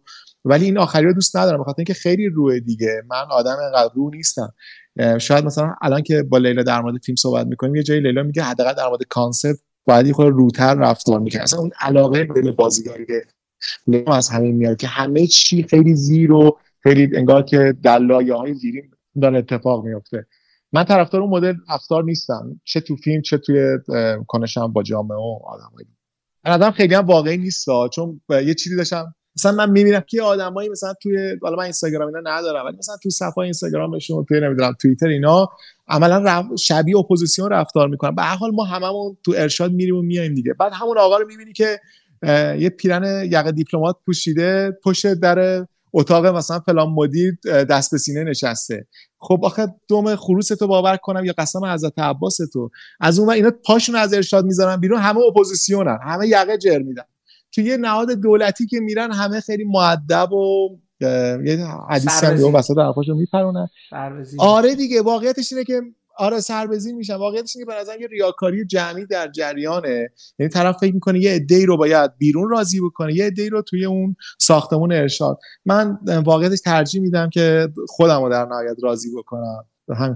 ببین علی من می‌خواستم فیلم برداری چون به یه بخش خیلی مهمی تو رسیدن به این رنگ و نور و فلان.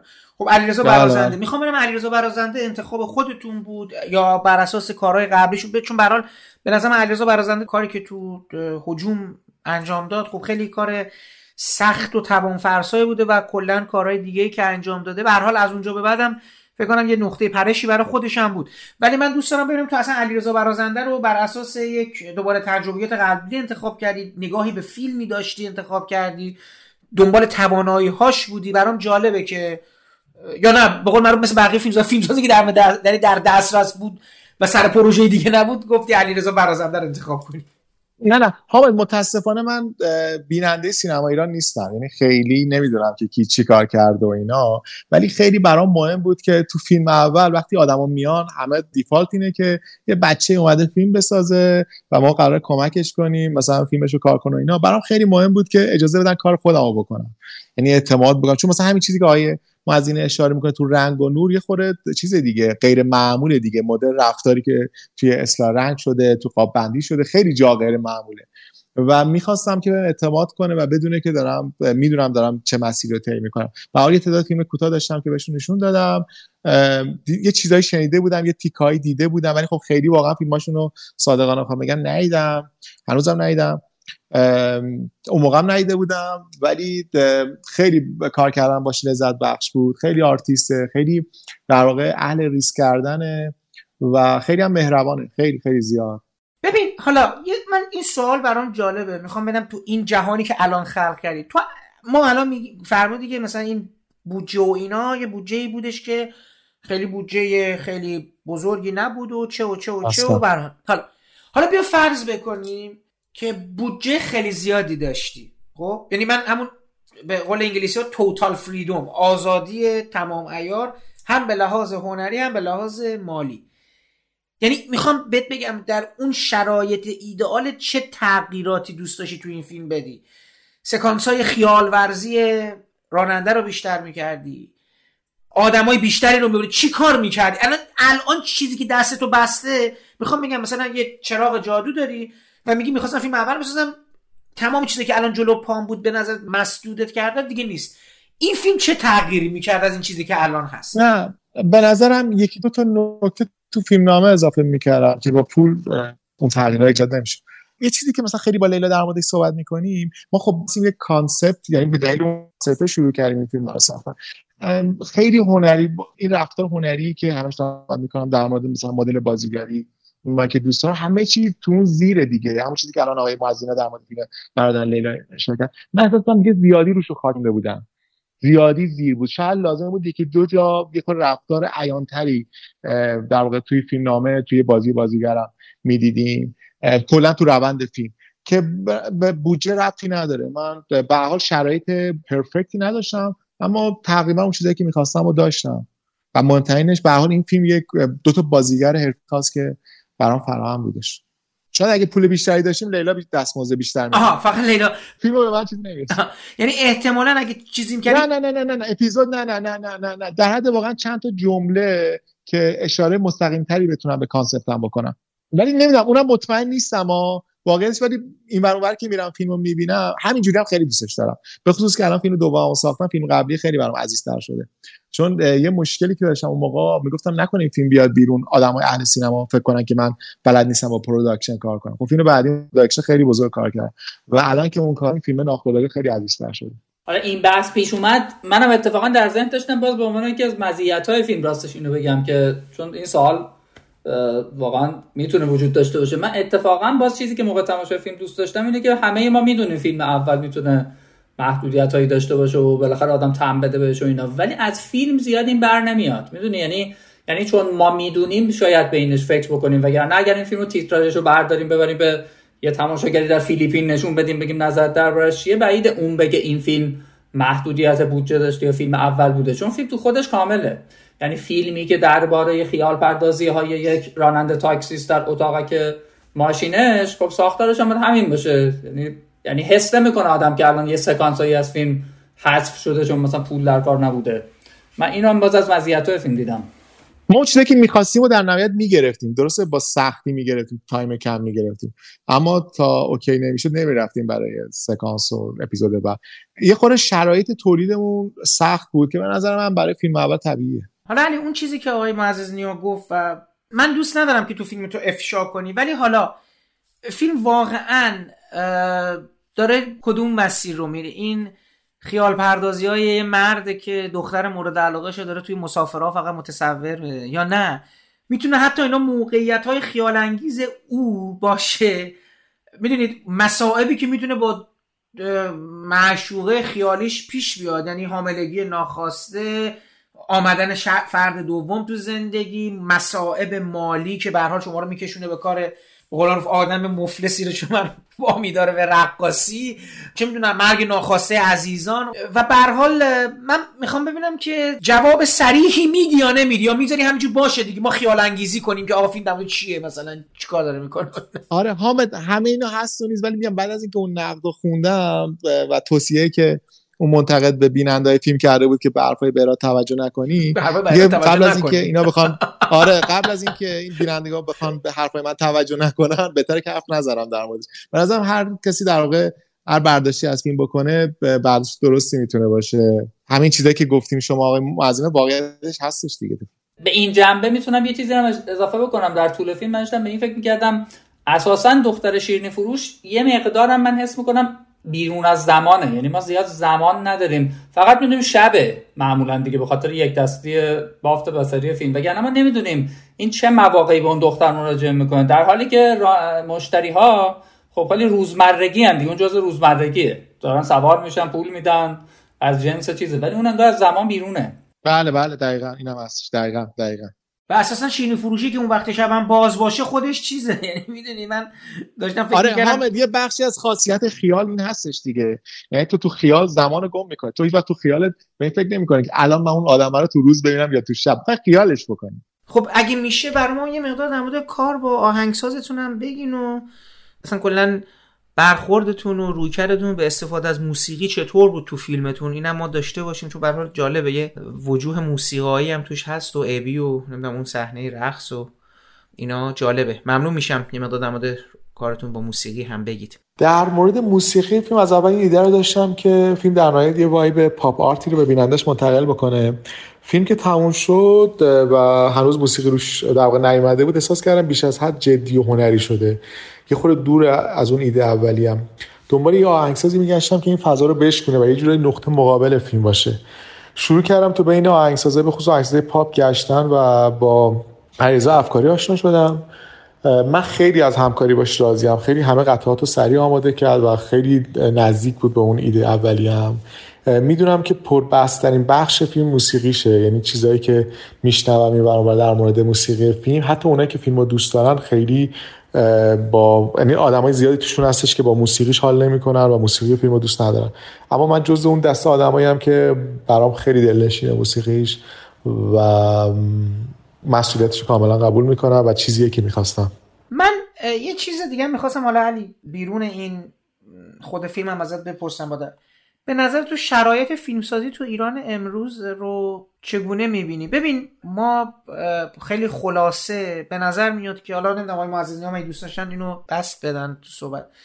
ما به نظر می‌رسه که سینما ایران در به یه معنا در بحرانی ترین شکل ممکنش قرار گرفته.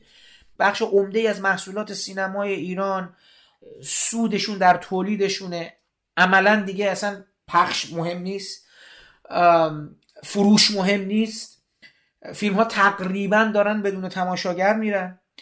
بخش زیادی از بازیگرای ما دارن ممنوع کار میشن. اینا دیگه یعنی یه پکیج. آن چه خوبان همه دارن یه جا داره وارد سیستم فیلمسازی ما میشه. نظر من شخصا مردم ایران در حقیقت به دلیل وضعیت سیاسی اقتصادی فرهنگی ایران دلبستگیشون به محصولات داخل ایران کم و کمتر شده. به یه معنا در حقیقت متولیان فرهنگ و هنر ایران خیلی براشون مهم نیست که این فیلم حتی قاچاقی بیاد بیرون یا نه. بخشی از فیلمسازهای ما در آستانه مهاجرت هستن. چند تا از بهترین تکنسیان های ما از جمله تدوینگرا فیلمبردارا کارگردانا بازیگرا دارن از ایران میرن یا در آستانه رفتن. خب ببین اینا همش به علاوه ضوابطی که به لحاظ سانسور تایید فیلمنامه اجازه پخش اجازه ساخت و چیزهای دیگه داره صادر می‌کنه. دعواهای بین سریال سازا و تلویزیون و چه و ساترا چند تا ارگان و اینا. و اصلا کلا به لحاظ روحی روانی ببین من دوباره برمیگردم. زیستن توی همچین شرایط تروماتیکی که دوروبر آدم این اتفاقا داره میفته با هم باعث میشه که من بخوام بپرسم که تو این شرایط تو به عنوان فیلمسازی که هنوز می‌خوای فیلم بسازی بعد تازه این فیلم اولت هم اینجوریه و حالا فیلم دومت هم خدا رو شکر ساختی اینا چه حسی داری؟ چه جو... اصلا فکر مسیر جلو پا چه جوریه؟ یعنی به من میگی تصویر تو خانش تو از وضعیت چه جوریه؟ حالا مثلا کوتاه جواب میدم خودم کنجکاوم نظر آیه تحلیل آقای معزمی ها رو بشنوم در مورد شرایط موجود. واقعیتش اینه که اولین مسئله که الان گفتش اینا رو توضیح می‌دادی شرایط تو استعداد تازه‌ای به وجود نمیاد. یعنی دردناک اینه که این سینمای ایران تو این سالها به اندازه کافی استعداد نداشته. یعنی در واقع فیلمساز تازه مستعدی ازش بیرون نیومده و با این شرایط موجود استعداد تازه‌ای هم اضافه نخواهد شد. چون اصلا نمیشه. ببینین هر کسی که علاقه منده به سینما شروع می‌کنه با فیلم کوتاه یه فیلم کوتاهی می‌سازه و نگاش به سینمای جدی دنیاست. و سعی می‌کنه که اون مدل خودش رو دائما کامل و کاملتر بکنه. تا اینکه یه روزی برسه به فیلم بلند. تصور کنید که آقا این مدل فیلم کوتاه رو می‌خواد بیاره بست و گسترش بده توی 100 دقیقه 90 دقیقه و این فیلم رو سینمای بلند ازش بسازه. کدوم تهیه کننده قبول می‌کنه مثلا مدل فیلم کوتاه سینما ایران رو نمایندگی بکنه توی فیلم بلند؟ سرمایه گذاری بکنه براش پشتش وایسه. ناخودآگاه اساسا ابین میره. به خاطر خیلی از فیلمسازای مهم فیلم کوتاه ما هیچ به فیلم بلند نمی‌رسن. و این ایراد از اونها نیست ایراد از سیستم سینما ایرانه. اساسا رای نمیده به شما ببینید الان کافیه یه عکسی از سردر سینما ایران مثلا برای شما بگیرم بفرستم. یه سری فیلم های کمدی دارن همینجوری ارتضاع می‌کنن که سالها هم ایناست خب یه کسی که مستعد استعدادش رو پرورش داده و سالها صبر کرده برای اینکه به سینمای فیلم بلند حرفه‌ای برسه چجوری می‌تونه تو این مدل سینما جایی بگیره؟ واقعا چجوری می‌تونه اصلا فیلم بسازه؟ من واقعا آدم خوششانسی بودم و خیلی پیگیر بودم. من قبلا هم گفتم من چاره جز موفقیت نداشتم. یعنی حتی اگه روزنه دیگه تو زندگی بود مطمئن باشین بریم کردم سینما رو می‌رفتم سراغ حالا هر چیز دیگه که هست. من نمی‌تونستم من باید فیلم میساختم. و هر کسی دیگه ای واقعا به نظر این سالا فیلم ساخته شرایطش مثل من بوده. حالا حل چه می‌دونم شرایط زندگی شرایط مالی هر چیزی. واقعیتش اینه که شرایط جالب نیست و من تصمیمی که برای خودم گرفتم برای ادامه مسیر حرفه اینه که کلا پرونده فیلمسازی برای مجامع بین‌المللی رو ببندم و تبدیل بشم به یه فیلمساز لوکال. و فعلا اینجا فیلم بسازم برای همینجا نمایش بدم. سعی کنم خیلی زود فیلمم به اکران برسه و از شغلم لذت ببرم ارتزاق کنم تا ببینم در آینده چه اتفاقی میفته پس تو مهاجرت نمی کنی زیر زمین نمیری داری به حال به عنوان یه آدم شرایط و پذیرفتی و آره. حامد جون من نتیجه همه اونا رو دیدم. نتیجه مهاجرت. من همین چند هفته پیش پاریس بودم. بی شمار فیلمساز و هنرمند افسرده دیدم اونجا. خب من چرا باید خودم رو مثلا بندازم تو همچین مخمسه ای چه آورده ای داره برای زندگی؟ بعد اینجا هم واقعیتش مثلا برم زیر زمین فیلم بسازم. خب میشه فیلم اول و آخرم. بعد چی بسازم؟ بعد الان یه فیلم جمع جور تو ایران 10 میلیارد بودجهشه. چه جوری می‌خوای 10 میلیارد پول جور کنی؟ بری فیلم زیرزمینی بسازی؟ که چی بشه؟ تهش چیه بعد چی می‌خوام بگم که برم زیرزمینی بسازم؟ من اصلا حرفام اونقدر حرفای عجیبی نیست که زیرزمینی فیلم بسازم. ببخشید عذرخواهی می‌کنم از شنونده های شما که اینقدر آدم مثلا نمی‌دونم رادیکال و تندی نیستم ولی حرفای من همین چیزاست در مورد دغدغه‌ام در مورد همین روابط و به این چیزا فکر می‌کنم. در مورد همین چیزا هم فیلم می‌سازم. واقعیتش اینه که همه این راه ها رو حداقل به چش دیدم فیلم ساز نمی‌دونم زمینی ماجر هیچ کدومش عاقبت به خیری توش نبوده. دلم می‌خواد که از شغلم لذت ببرم. اول از زندگیم لذت ببرم. بعد از شغلم و ادامه بدم این کارو و فکر می‌کنم که برای اینکه به این دو تا هدف برسم چاره غیر از این نیستش که تو ایران بمونم و طبق این ضوابط فیلم بسازم. و حرفی که می‌خوام بزنم هم خیلی یعنی اگه این دوستان همراهی خیلی دور از این ضوابط نخواهد بود. بفرمایید آقای معززین شما چگونه می‌بینید وضعیت آقای بهراد و اصلا وضعیت سینما ایرانو آقای بهراد تو دل سینمای ایرانو. آره راستش بخوای اصلا من بحثم با همین شروع کردم. نه من خودم به همین فکر می‌کردم. چیزایی که الان شما چیدی کنار هم در بخش آخر به نظر من زیاد شبیه سوال نیست بیشتر شرح وضعیته و باید از همه پرسید. یعنی باید از همه پرسید تو همچین وضعی چجوری می‌تونید زندگی کنید؟ ولی طبیعتا تو حوزه فرهنگ و هنر این داستان پیچیده است. من اتفاقا اینجا هم گاهی اوقات بچه ها درباره تجربه هاشون تو زیست ایران که حرف می‌زنن همیشه بهشون میگن ببینید شما با همه مسائلی که دارید تخصصی تو حوزه فرهنگ و هنر نبودید. چون تو این حوزه بالاخره باید حالت خوب باشه. چون یه کار ذهنیه دیگه.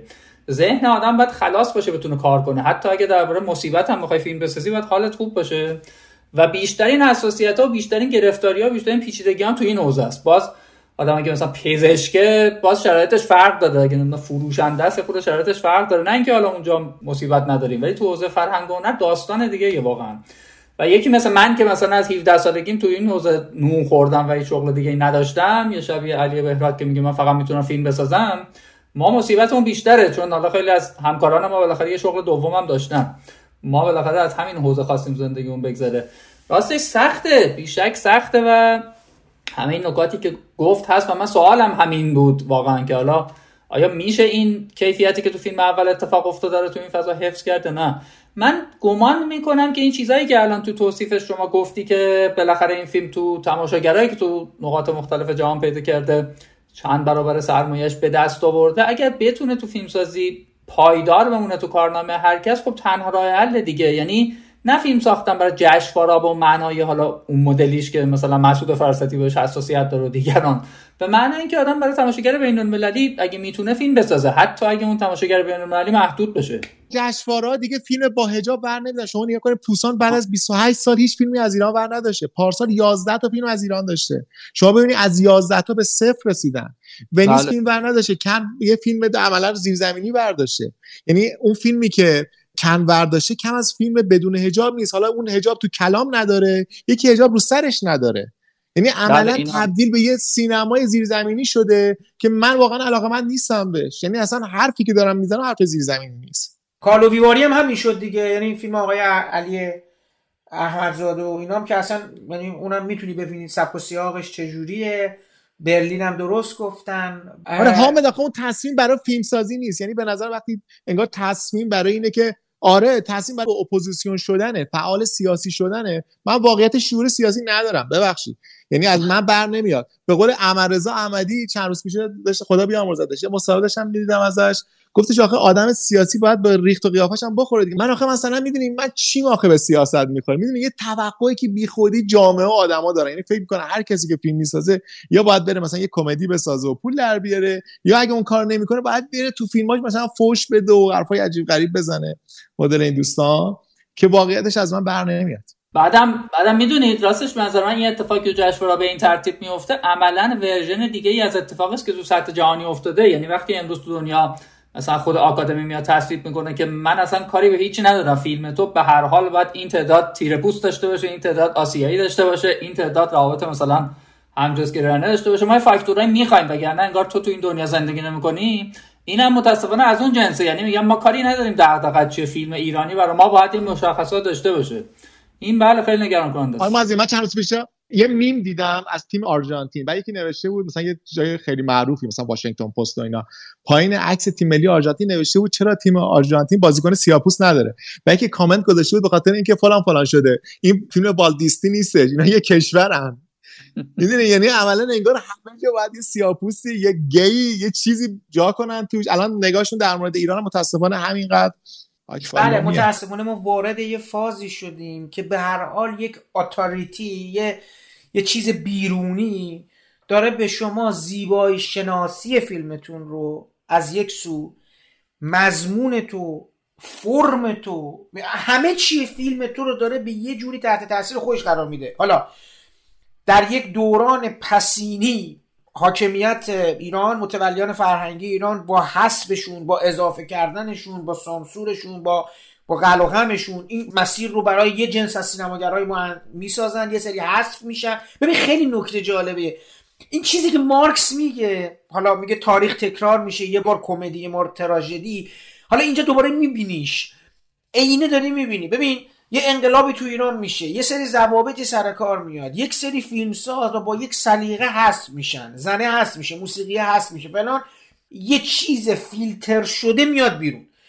توی این چیز فیلتر شده یه سری آدم سعی می‌کنن تجربه بکنن. یه سری آدم اون سعی می‌کنن اون لالوها برن و زیبایی شناسی خودشون رو تحمیل کنن به سیستم. مهرجوی یه جور کیمیایی یه جور بیزایی بازار بدبختی یه جور کیارستمی اصلا زبان خودش خلق می‌کنه با تمام محدودیت ها بعد تو دوباره می‌رسی به یه فاز دیگه حالا در سطح جهانی جدا از داخل ایران. اونم به تو به قول آقای معززی‌نیا داره دیکته می‌کنه. میگه من از تو این رو میپذیرم این قصه رو می‌خوام این آدم رو می‌خوام این فرم رو می‌خوام این shape رو می‌خوام. این رابطه باید توش باشه این background باید باشه تا من اون فرهنگی که حالا به غلط حذف شده بود از جامعه که خودم خواسته بودم که فرهنگم اینو خواسته بود با اشتباه رو می‌خوام تصحیحش کنم. تو هم باید با من تصحیح بشی یعنی ببین می‌دونی اینم انگار یه بخشی از یه چیز ارگانیکه ولی من اصلا برام جالبه که این فیلمساز انگار همیشه در یک چیزی باید حرکت کنه و اگه از اون تو اون حرکت نکنه حذف میشه. این تو رسما الان درست میگی من می‌فهمم اینو. تو اصلا نباید فیلم بسازی. حامد جان سردار سینما ایران میگه که تو چه جور فیلم رو باید بسازی؟ یعنی ادامه حیاتت تو چه مدل فیلم سازی در واقع شدنیه؟ و خب من واقعیتش اینه که دارم سعی می‌کنم یه مدل تازه‌ای پیدا کنم چون اینا سلیقه من نیستش. من حتی مثلا پستر این فیلم هم برام قابل تحمل نیست نمی‌تونم ببینمش. خالی از هر گونه زیبایی شناسیه. ولی دارم سعی می‌کنم که تو همین شرایط تو همین تنگنا مدل خودم رو پیدا کنم و همین ادامه بدم. می‌دونم خیلی سخته. خیلی از قبل از من تلاش کردن نشده شاید. ولی من تنها چیزی که دارم اینه. من می‌خوام اینجا بمونم می‌خوام اینجا فیلم بسازم و می‌خوام مدل خودم هم کار کنم. من جالبه مثلا چند آلمان بودم بعد یه خانمی اومد به من خیلی شاکی بود از اینی که تازه مهاجرت که تو مهاجرت و مثلا از ایران می‌گفت و که دلش می‌خواد برگرده من به چه دلیل نمی‌تونست برگرده. بعد به من داشت تشویق می‌کرد که مدل این معترضین اجتماعی فیلم بسازه و بیام بیرون. بعد می‌گفت بالاخره که باید بیای بیرون. مثلا نیم ساعت قبل داشت قور می‌زد که این چه زندگی من اینجا دارم. بعد من می‌گفت دیگه بالاخره باید بیای بیرون دیگه. کجا بیام؟ می‌دونی مثل آدمیه که خودش جایی نداره مهمون دعوت می‌کنه. چرا وسایلتون نذاشین صندوق؟ این کیس کمونم یه خود حساسه. رو صندلی خیالم راحت تره کمون؟ تو تیم تیرو کمونم. دارم میرم برلین مسابقات جهانی. باری که الله ایشالا قهرمانی. قهرمانی که بعید می‌دونم. جز به هشتم باشم راضیم. واسه سهمیه المپیک میگی؟ نه اونو که بعدا می‌گیرم. واسه که بتونم تا 23 فوریه بمونم باید حتما برم تو هشتا من تو این تاریخ خارجی ها فقط 11 سپتامبر رو بلدم. این 23 که میگین چه خبره؟ کنسرت ابی. به خاطر ابی می‌خوای میری تو هشتا آره بلیتش هم گرفتم. نرم تو هشتا پول بلیت هم سوخت میشه. حالا ایشالا تا فینال میری. ولی اول میذاشی بری تو هشتا بعد بلیتشو می‌گرفتی. ریسک بود ممکن بود تموم بشه. الان به خاطر پول بلیت هم که شده همه زورمو می‌زنم برم بالا. چقدر شد؟ پول بلیت؟ آره. هشتاد. تازه رو بالکن. جلویاش که تا دیویس یورو هم می‌رفت. من مجانی هم باشه نمیرم. ببخشید. شما چی گوش میدین؟ پینک فلوید ادل سم سمیت. نه اونا رو گوش نمیدم. ولی اینا هم بی خودی گنده شدن. چه خبره بابا؟ هشتاد تا تا اون عقب. بقول معروف صحبت رو بذاریم صحبت آخر رو شما و آقای بهراد. چون من صحبت همو تقریبا کردم و آره دیگه آخرین سوالم بود که اگه پول داشتی چیکار می‌کردی؟ والا جمع بندی دیگه به نظرم همینه. این جمع بندی همینه که ما در شرایطی قرار داریم که از طرفی با یکی از عجیب غریب ترین در مورد دستگاه های حالا هم ارشاد هم تلویزیون هم اصلا تمام نظام فرهنگی هنری کشور طرفیم که با هنرمند اینجوری رفتار می‌کنن و از اون ور اون وقت اکستریمش اون وره که مخاطب میگه که چرا اعتراض نمی‌کنی؟ چرا فیلمی می‌سازی که بی درد و مسئله نداره و اینا؟ این مخمسه فکر نمی‌کنم تو تمام این چند دهه‌ای که ما تجربه کردیم به شدت الان بوده. یعنی و نتیجهش هم همینه که از مخاطب یعنی مخاطب به هنرمند فشار میاره معترض باش و اون وقت تمام عواقبی که گریبانگیرش میشه از مجازات شدن تا اجبار به مهاجرت و همه اینا رو طبعا دیگه مخاطب گردن نمی‌گیره. فقط حتی ممکنه بعد از چند ماه یادش هم بره. من تو این شرایط و اینکه خب وقت همین شرایط باعث میشه فیلم های یه بار مصرفی ساخته بشه که اصلا یک بار هم نمیشه دید یا از همون کمدی ها ساخته بشه که دیگه من دو سه سالی نمی‌بینم. فیلم تصور خب خیلی برام غیر عادی بود. یعنی موقع تماشا بیش از هر چیز داشتم فکر می‌کردم این فیلم مثلا چطور ساخته شده. انتظارم این نبود. امیدوارم که کسانی شبیه علی بهراد بتونن ادامه بدن دیگه. جز این چیزی نداریم بگیم. درست. من حالا بذار یه با تمام این صحبت رو می‌خوام منم یه جنبندی بکنم روی خود فیلم بندازم. ببین من احساس می‌کنم رابطه مرداد صدیقیان با لیلا حاتمی تو این فیلم مثل رابطه علی بهراد با مسئله سینماست. ببین این یه آدمی رو دوست داره یه چیزی رو دوست داره به اسم سینما.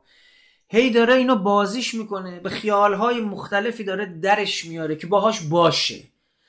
اون یه دختر شیرنی فروشی رو دوست داره او یه چیزی به اسم سینما رو دوست داره. او او هم راننده تاکسی است ماشینش هم شیک. یعنی من می‌تونم بفهمم. یعنی اون ما می‌بینیم که جالب زنا درد دارن. مردا صدیقیان فقط دردش دختر شیرنی فروش است به نظر. اون از خودش چی نمیگه. اینکه آقا او فقط داره شکست عشقیشو انگار داره تصور می‌کنه یا برش فائق میاد.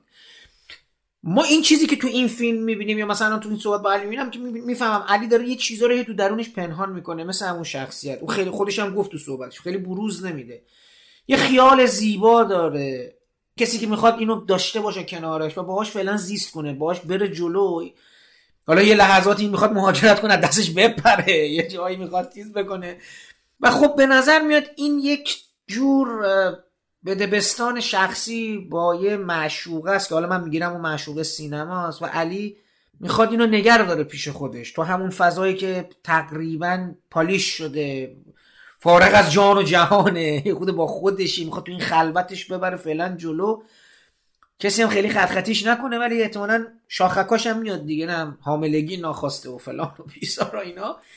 به حال علی من واقعا خوشحال میشم که تو هم بتونی تو این شرایط فیلماتو بسازی. یعنی من واقعا از این جهت نگرانم که شماها استعدادهای جوون ببینید ما یه بار این مسیر رو با یه سری فیلمسازهای کارمون رفتیم. من چند روز پیش داشتم با چند نفر ببینید آقای گلستان که اخیرا فوت کردن و چند تا فیلمساز دیگه همون که فوت کردن و بعضی هم دیگه نتونستن کار کنن.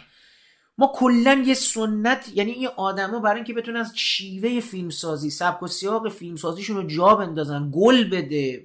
خب من الان نه این فیلم شاهکار می‌دونم چیز ولی تو بالاخره بعد یه روزی فیلم خیلی خوبه تو بسازی دیگه. یعنی بتونی پاش اونجوری وایسی.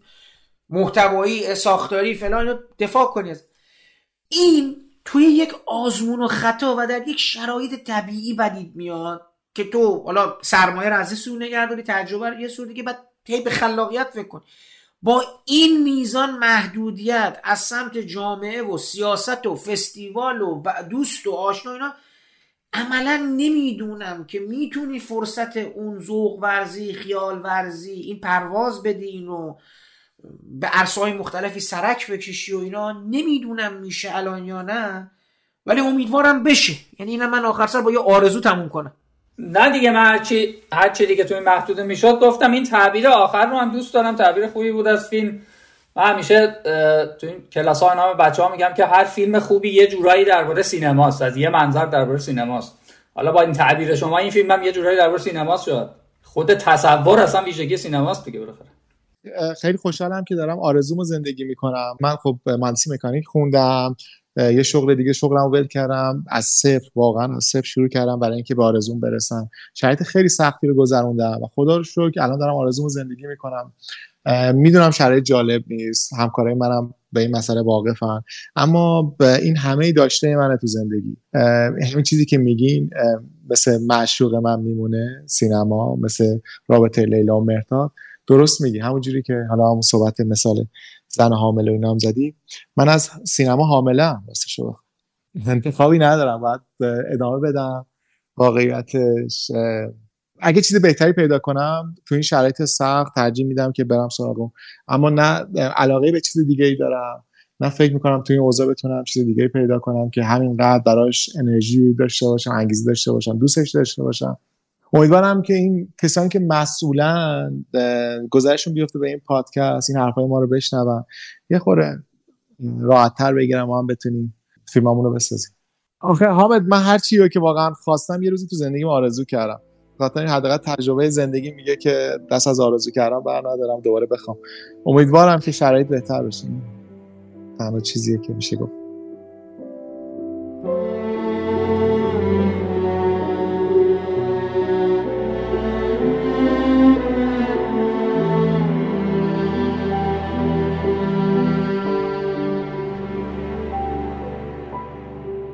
این پادکست هم همینجا به پایان می‌رسه و من امیدوارم صحبت های آقایان علی بهراد و حسین معززینیا درباره فیلم تصور برای شما مفید و شنیدنی بوده باشه پیش از خدافزی بعد از زحمات آقای محمد شکیبا که تدوین این پادکست رو به عهده داشتن تشکر کنم و برای رعایت نصف نیمه حق معلف از قطعات موسیقی استفاده شده در این پادکست نام ببرم. موسیقی بندی با نام رقص گدایی از ساخته های گروه کلزماتیکس هست و برگرفته شده از آلبوم موسیقی جنزده. باقی قطعات عبارتند از بخش هایی از گفتگوهای فیلم تصور نوشته علی بهراد با اجرای لیلا حاتمی، مهرداد صدیقیان، محمد خاکساری و هادی احمدی و بخشهایی از موسیقی متن فیلم تصور ساخته علیرضا افکاری. من برای پایان این پادکست هم بخش دیگری از موسیقی متن این فیلم رو برای شما انتخاب کردم که امیدوارم از شنیدن اون استفاده ببرید. تا برنامه بعدی ابدیت و یک روز و شنیدن صحبت های مهمان ما در اون برنامه خدا حافظ و با هم میشنویم. بخشهایی از موسیقی متن فیلم تصور ساخته علیرضا افکاری رو.